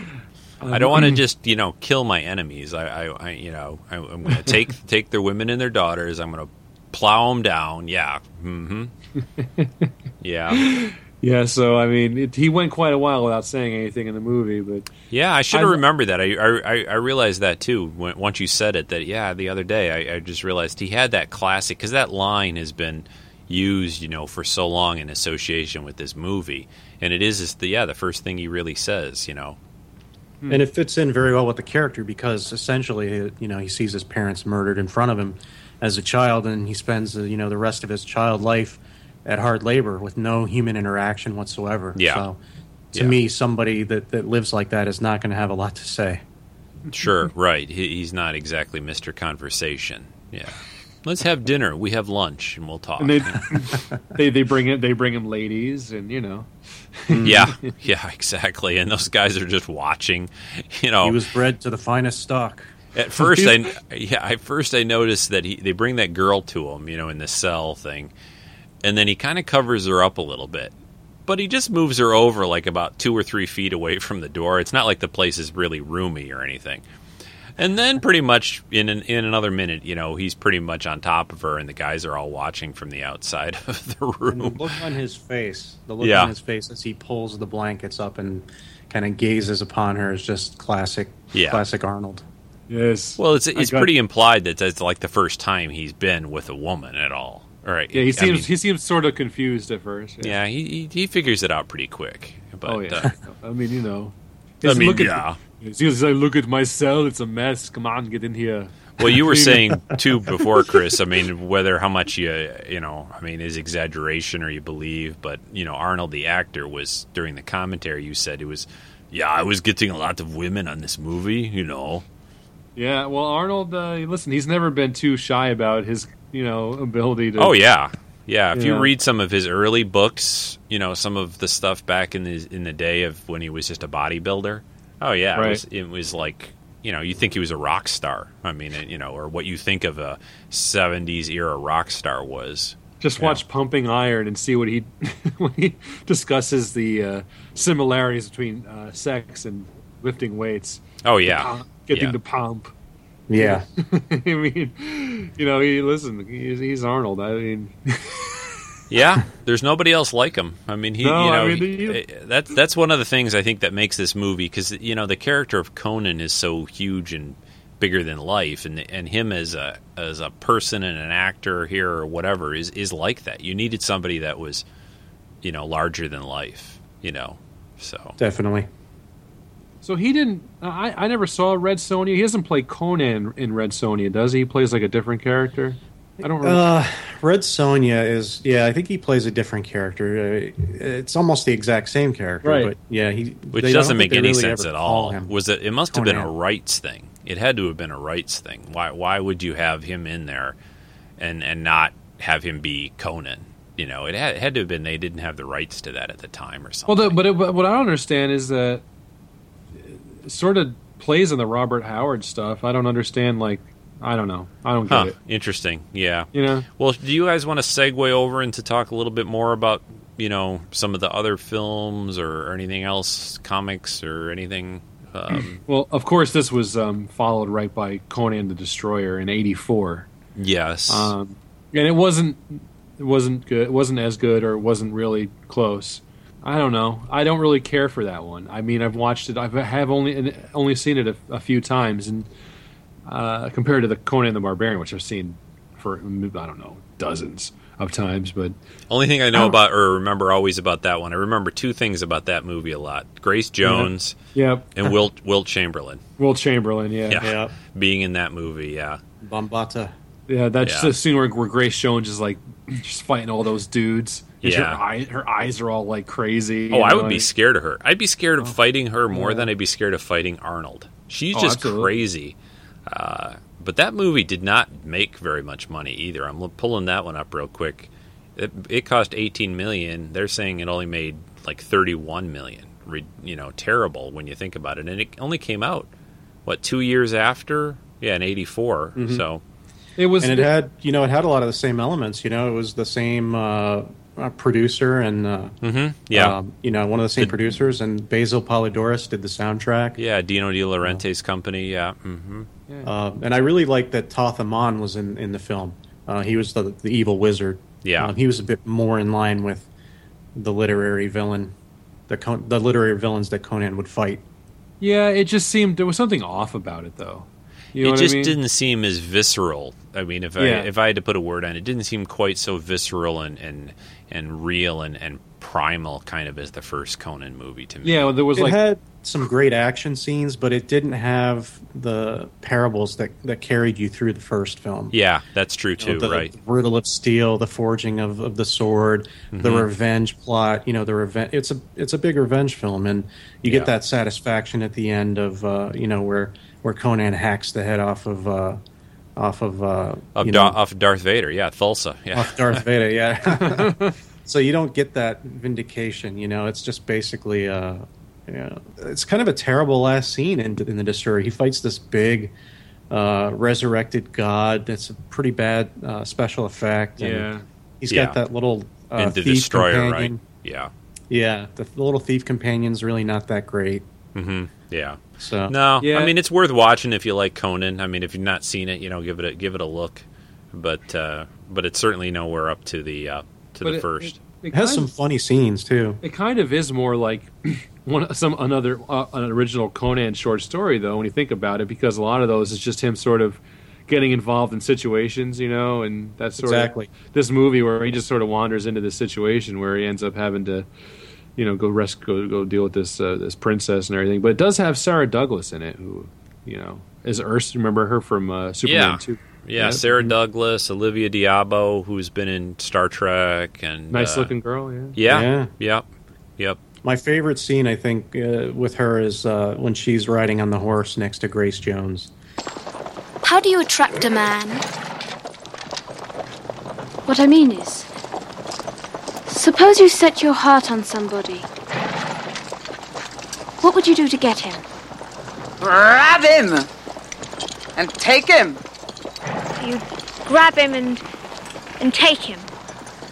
Take him. Like that. Yeah, Grab him, take him. I, it's just one I haven't watched in a while. I, I guess maybe I just don't have the same place that I have for the original movie. So it's like, you know, it's one of those movies where I think sometimes I start watching it and I'm like, "Ah, I really don't want to finish watching this. I don't know why. Well, you know, they cut it also. Um, you know, it was a PG film, so Yeah. the violence was toned down. Yeah, that's a Uh, good point, too. Right. Was not involved. Um, it just it just didn't have the power of the first film. Yeah, I don't know how do you make you make a Conan movie PG. It's like making a Rambo movie PG. It's Yeah, and it's really stupid if you think about it because the, the obviously it didn't hamper the first film being rated R. Um, you know, over a hundred million dollars. So you know, in that cutting ti- it down. in, in that era, yeah, yeah, definitely. Yeah. I mean, it's it's um, it's kind of sad when you think about it. But uh, so, what did But, you you guys? go ahead, Chris. well, Arnold was um, contracted to do like a bunch of sequels, so So he was kind of He- stuck. he couldn't say no to it. So Yeah. he had to do it one way or another. So no matter what, So he. Well, go ahead. Sorry. yeah, I was just going to say, did you? What did you guys? We talked earlier before we even started to record, but what did you guys think of the the one from a couple of years ago with Jason Momoa, uh, the Conan movie that that he did? You know, where they try to sort of reboot things and. Of course, then eventually he turns up as pretty much the same character on Game of Thrones in a way, but uh, almost looks exactly the same.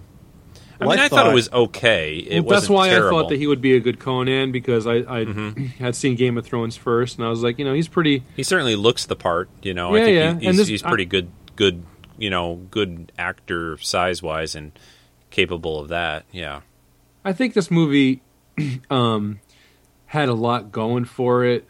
Uh, potentially, I think they got a lot of the visual stuff right. I think they, I love the beginning in, in Cimmeria. Ron Conan. Perlman's in it. You know, yeah, Ron it- Perlman is. that pretty much gave it a few notches right there on that. Yeah, Yeah, he was he- Definitely. you know, listen, he, he I believe that he's Conan's dad. You know, I, I buy it. You Yeah. know, I mean, Mhm. so I mean, I like the whole opening of it. I just, yeah, I don't know. agree. It's just, yeah. it's sort of, um, I don't know. It sort of became very ordinary to me when I was watching it. You know what I mean? It was just like Yeah. something sort of missing. Something not. I don't know. Yeah, I mean, Rachel my- Nichols, Stephen Lang, Rose McGowan, uh, you know, some pretty good people in there. You know, Stephen Lang's a little he's he's pretty funny in this movie, but uh, I can remember watching him way back on Crime Story back in the eighties. If you Oh, guys yeah. if you guys know that show at all, yeah. He was actually on that show as the lawyer guy, if you remember it at all. He doesn't look anything like it anymore. Yeah. But um, The first thing I saw him in was the movie Gettysburg. He was Yeah. uh, he Yeah. played General uh, Pickett in that movie. That's Yeah. the first time I saw. Him. And he was in the that show um, from a year or two ago.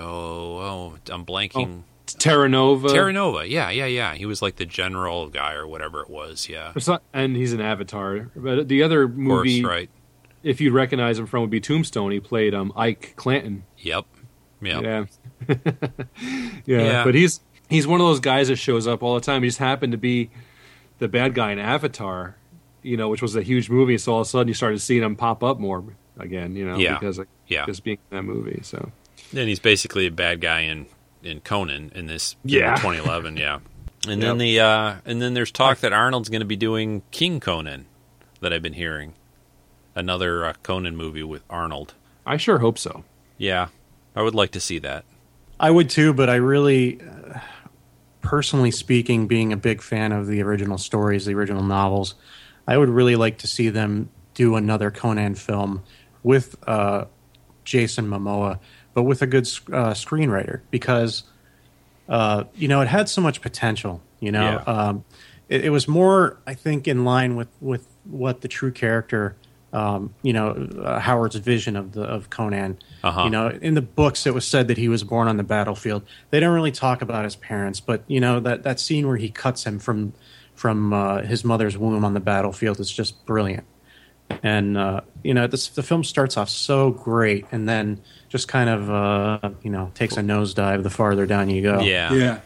Yeah. But he his portrayal of Conan I thought was much better because in, in the books, yeah, Howard said he was a big guy, but you know he was also described as like almost panther like. You know, Uh-huh. he was he was like he was like a big cat, Quick and he was and- very yeah, and, and very agile and yeah.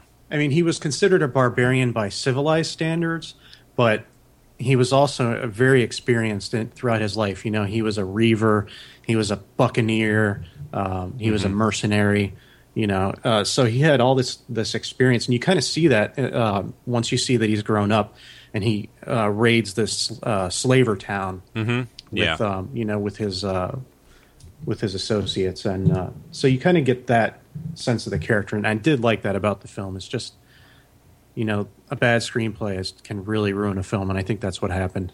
Yeah, but you know, maybe there was a better screenplay that was more faithful that they, you know, that got watered down. You never know. Well, I think that what happened was um, there was originally somebody else had worked on it, and they kind of brought this other guy in at the last minute, um, and I, I think that has a lot to do with the you know the end result. Well, I'm gonna watch it again. I I don't even think I actually finished the movie. I think I might have fallen asleep during it because I, you know. but um, yeah, I'm looking at some of the Wikipedia on it of the 2011, you know, movie, and there's there's certainly some. We don't have a whole lot of time to go into. I don't think a lot of the background, but it looks like it definitely had a lot of people touching it and a lot of. well, that's always oh, a bad sign. Yeah, Yes. exactly. A lot of a lot of changes. A lot of yeah, everyone bringing bringing people.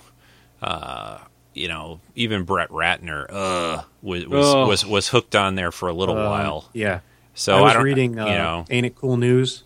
Uh-huh. And when that story came out, I, I, I think Everybody liked- rage overwhelmed Well, I mean, the internet. Look, look what he did to X Men. yeah, I mean, Yeah. you know what I mean? It's like I, that guy. I never. I mean, I'm just like Jules in Pulp Fiction. I ain't never going to forgive his ass for that.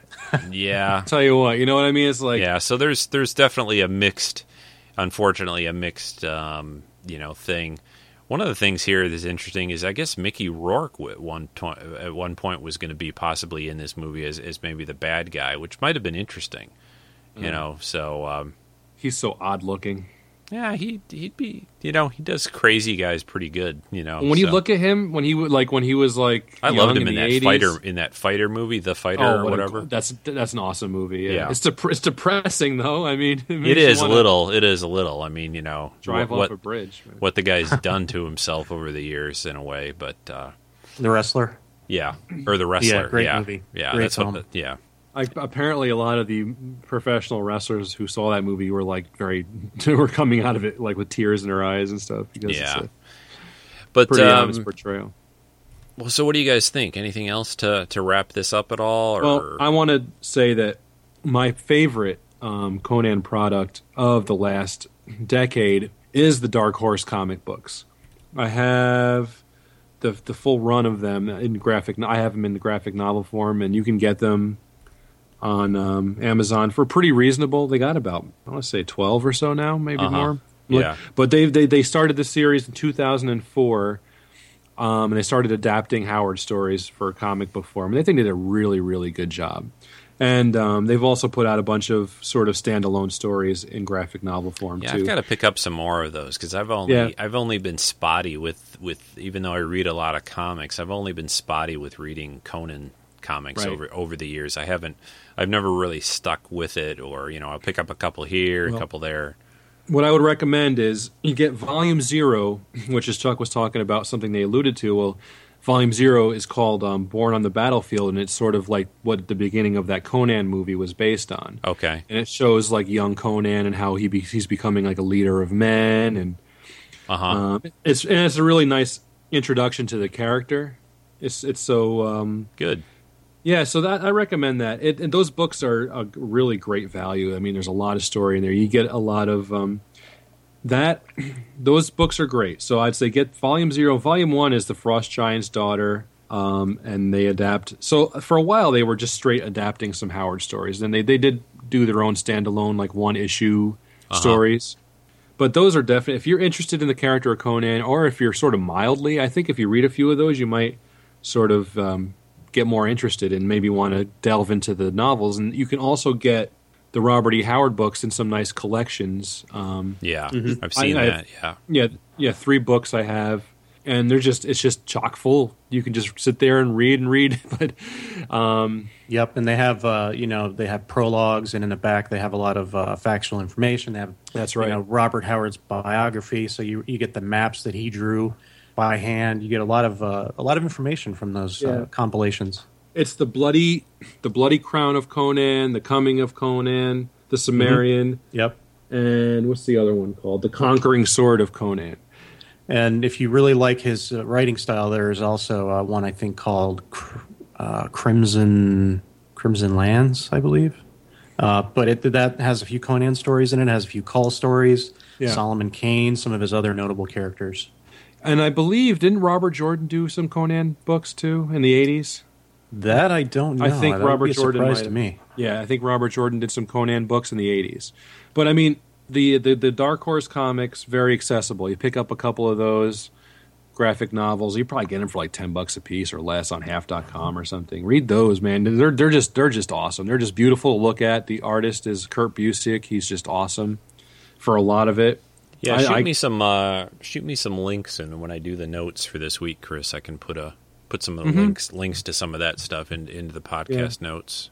Absolutely, and um, also what I own is the collector's edition of the soundtrack for the score for Conan the Barbarian by Oh uh, yeah, Basil the music, like we were saying, so That's a must own. Just- yeah, because it's- it's got alternate uh, cuts. It's got a lot of cool stuff on it. It's uh, it's a it's a really really great soundtrack. Uh, I recommend it highly.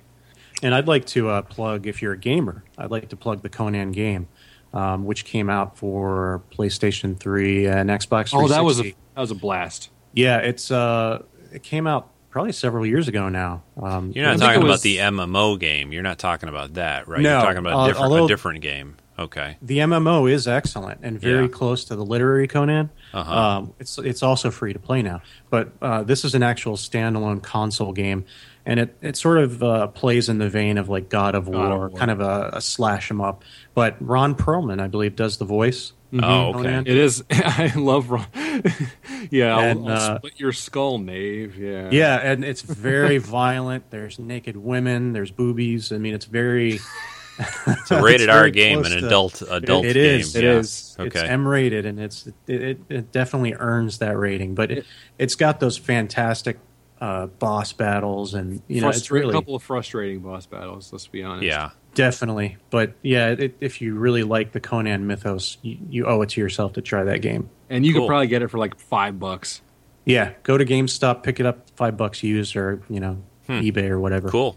Yeah, I didn't even realize that out. they did a new Conan game for you know a recent one. You know, the, in the uh, for the consoles. Did they do that? Is that out on PC PC too? Do you know, or was it just a console game only? Yeah, it was console only. Unlike Okay. uh, previously, I know there was an Amiga version of Conan and Uh-huh. and some IBM versions, but yeah, this one uh, console only. Um, Huh. Yeah, good good suggestions. Well, anything else? Any more Arnold impressions in you still, Chris, or anything like? we listen to this podcast now, you know. Yeah, yeah, yeah. You're gonna listen. You put this in your iPhone or your Yeah. MP3 player. you put this on. You're gonna listen to it. You're gonna go lift some weights. We're gonna maybe go pump some iron. Yeah, yeah, yeah. Come out to California. It's fantastic. I got these. I got lots of women. No, don't worry. Your house will be clean. I got the maids Podcast is fantastic. The podcast is fantastic. Yes, the Treks and Sci-Fi podcast is the best podcast around. If you listen to other Star Trek podcasts, you're you're an idiot. You're a girly You- man. Yes, I, you know, I'll kill you first, not last. you've been you've been hassling me to do like I uh, have, I have. I've been wanting the the Arnold, you know. You know, but it's fine to do it with you guys. But like, I swear, Rico, I'm not lying to you. I sat down with my mic and I was all alone. The house was I empty. know, I'm like, yeah. I'm like, I'm gonna sit here and I'm gonna do this for Rico. And I would do it right, and I'd go. And I would go, oh, I got, I got to hear it. I got to listen. I'd listen to it. I go, I, I, I, that doesn't sound right. And then I would do it again. And then you know what? I just got, I just can't. I know. it's hard to sit here by myself. That's why I always do this with somebody else because, like, you know, you're you're pretty good at, at like Just you know, talking, yeah. just talking. But like, I get, I actually, you, you guys, anybody can tell whoever heard me and do anything. I I lose track of what I'm saying halfway through it, and I always need somebody else to sort yeah, of. Yeah, it takes it takes it's it's not easy, and and it, I, I understand completely to do a few lines and stuff, and you got to get in the right mood, and there's just Yeah. yeah, it, it's it's not yeah I. I always hear about people's stories of like comedians practicing without Yeah. anyone else around. I don't understand how in the world they can do that, you know, Yeah. without getting that feedback of, of someone else or an audience. I, I, I just think that's amazing to me of, of how they can do that. I don't get know. the timing down of things and, and whatever. because it's really people's reactions that feed you when you're doing something. Oh yeah, yeah. You need to, clue, you know, just yeah. I mean, I guess you can memorize your lines like actors when they do that, you know, or memorize the joke to a degree. But the punch of it and the just yeah, no. Yeah, I mean- it's um, it's fun. Jerry Seinfeld was just doing an interview on the Howard Stern show, and he was talking about it's one thing to come up with a joke, but you actually have to figure out where to put the punch on a word or emphasize a word or you know you yeah, know, the- it's it's the, the cadence the of it style of it. Yeah, yeah, yeah. it's like so you know I could probably sit there and say uh, do a, a crummy Arnold impression and send it to you, but I was like, oh, he's gonna play it and then he's gonna play it. People are gonna hear it. It's well, like now you've got one because I'm to cut that out of this episode and you know use that. So damn it. I, I, uh, I, uh, it's like when I'm listening to a podcast, and then all of a sudden, like my our promo for Ragtag Fugitive podcast comes on. I'm like, ah, my voice in my head. No, go away. You just And need to do a few more, and then those are going to be like the, the, the. All right, I'm going to take a break here on Treks and Sci-Fi. I'll be right back, and it's going to be, and I'm going to string about you know 30 seconds of that.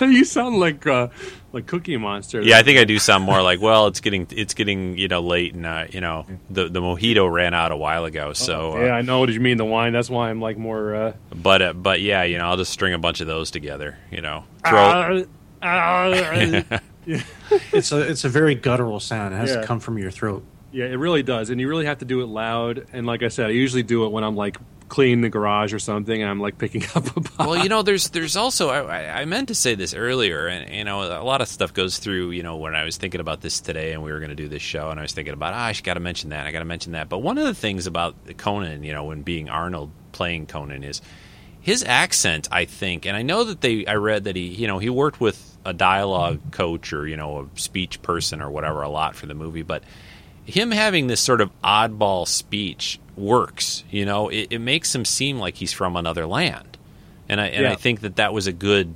I think that added a lot to it. If they just had some American guy, you know, talking, "Hi, I'm Conan," you know, or something like that, it just wouldn't have been the same. Yeah, You know, I agree. I agree. Yeah, You know? it definitely gives him a, kind of an outsider. Yeah, Uh, yeah, Yeah, I mean, feel. It, is this. Listen, like we said earlier, it is the star-making turn, Conan the Barbarian. For Well, and he's supposed to be, you know, like it's not like the guy's been sitting around reading and writing growing up. He's been pushing that damn wheel, whatever that does, you know, thing around. So he he shouldn't be speaking very clearly, like you know, like he's some kind of king or whatever. You know, he shouldn't be speaking real eloquently or Yeah, anything. shouldn't be sitting there quoting, you know, like Yeah. Nietzsche or something, right? Yeah, you know the thing of steel. Yeah, you know it's uh, it's you know important. Crom, Crom. I want a lot of those. Just clip a lot of those into this too. Crom, Crom laughs at you. All right. Crom well, laughs at you. well. Crom Um, laughs at. Sorry, Crom laughs at your podcast. Yeah. I bet he does. I bet he does. All right, well, guys, we, I, we should probably stop the recording at least. We can we can chit chat a little bit more, but Yeah. um, but thanks a lot. This is a lot of fun, Conan. You know, I can't believe I, I still find it amazing after doing the podcast for so long. I mean, I've loved this movie for a long time. It's something I I I, I, always am shocked when I pull something out or something. I think Chris, you suggested this, and I'm like, I, I literally I think smacked my head. And I'm like, oh my god, I haven't done Conan yet. Well, How I have th- to go. How did that happen? I go through your archives, and I'm like, hmm. Oh, I, I search. I have to. I've done the shows, you know, mostly, and I, I have to click the search thing anymore because it's been way too much. And uh, you know, but I'm like, oh God, I've never done Conan. You know, that's that's terrible. We got to cover that. Yeah, that's a definite. So Yeah. these days, it, it one of the things that I find is it's hard because there's so much new stuff coming out. You know, it, it's not like it was even back when Conan came out, where you could literally cover pretty much every movie or TV show in fantasy or sci-fi that that came out, and you could you know do a show on it pretty easily. It- Yep. it- it- there's just too much, so it, it's you know I love going back and covering some of the older classic stuff because um, there's just a lot of fun things there, and uh, and you know rather than the latest you know whatever movie is coming out, you know. Well, the next week, you know, that looks pretty good. Pacific Rim, and Ron, Ron Perlman's in it, so. But Yeah, I'll be um, going to see that. Definitely. Thanks both to Chuck and Chris for joining me on this podcast. Come on, one more time. It was, it was my pleasure. yeah, yeah. Was Next it your time. pleasure? Did you have some pleasure? I can't yes, do it. okay. All right. Well, everyone, it's been fantastic. I want to see you download this, listen to it five times, uh, give Rico uh, good ratings, and if you don't, uh, I'll see you in hell with Crom. Yeah. All right. Thanks, guys. See you oh, later. Thank you. Bye bye. So did Conan return the wayward daughter of King Osric to her home, and having no further concern, he and his companions sought adventure in the west. Many wars and feuds did Conan fight. Honor and fear were heaped upon his name. In time, he became a king by his own hand. This story shall also be told.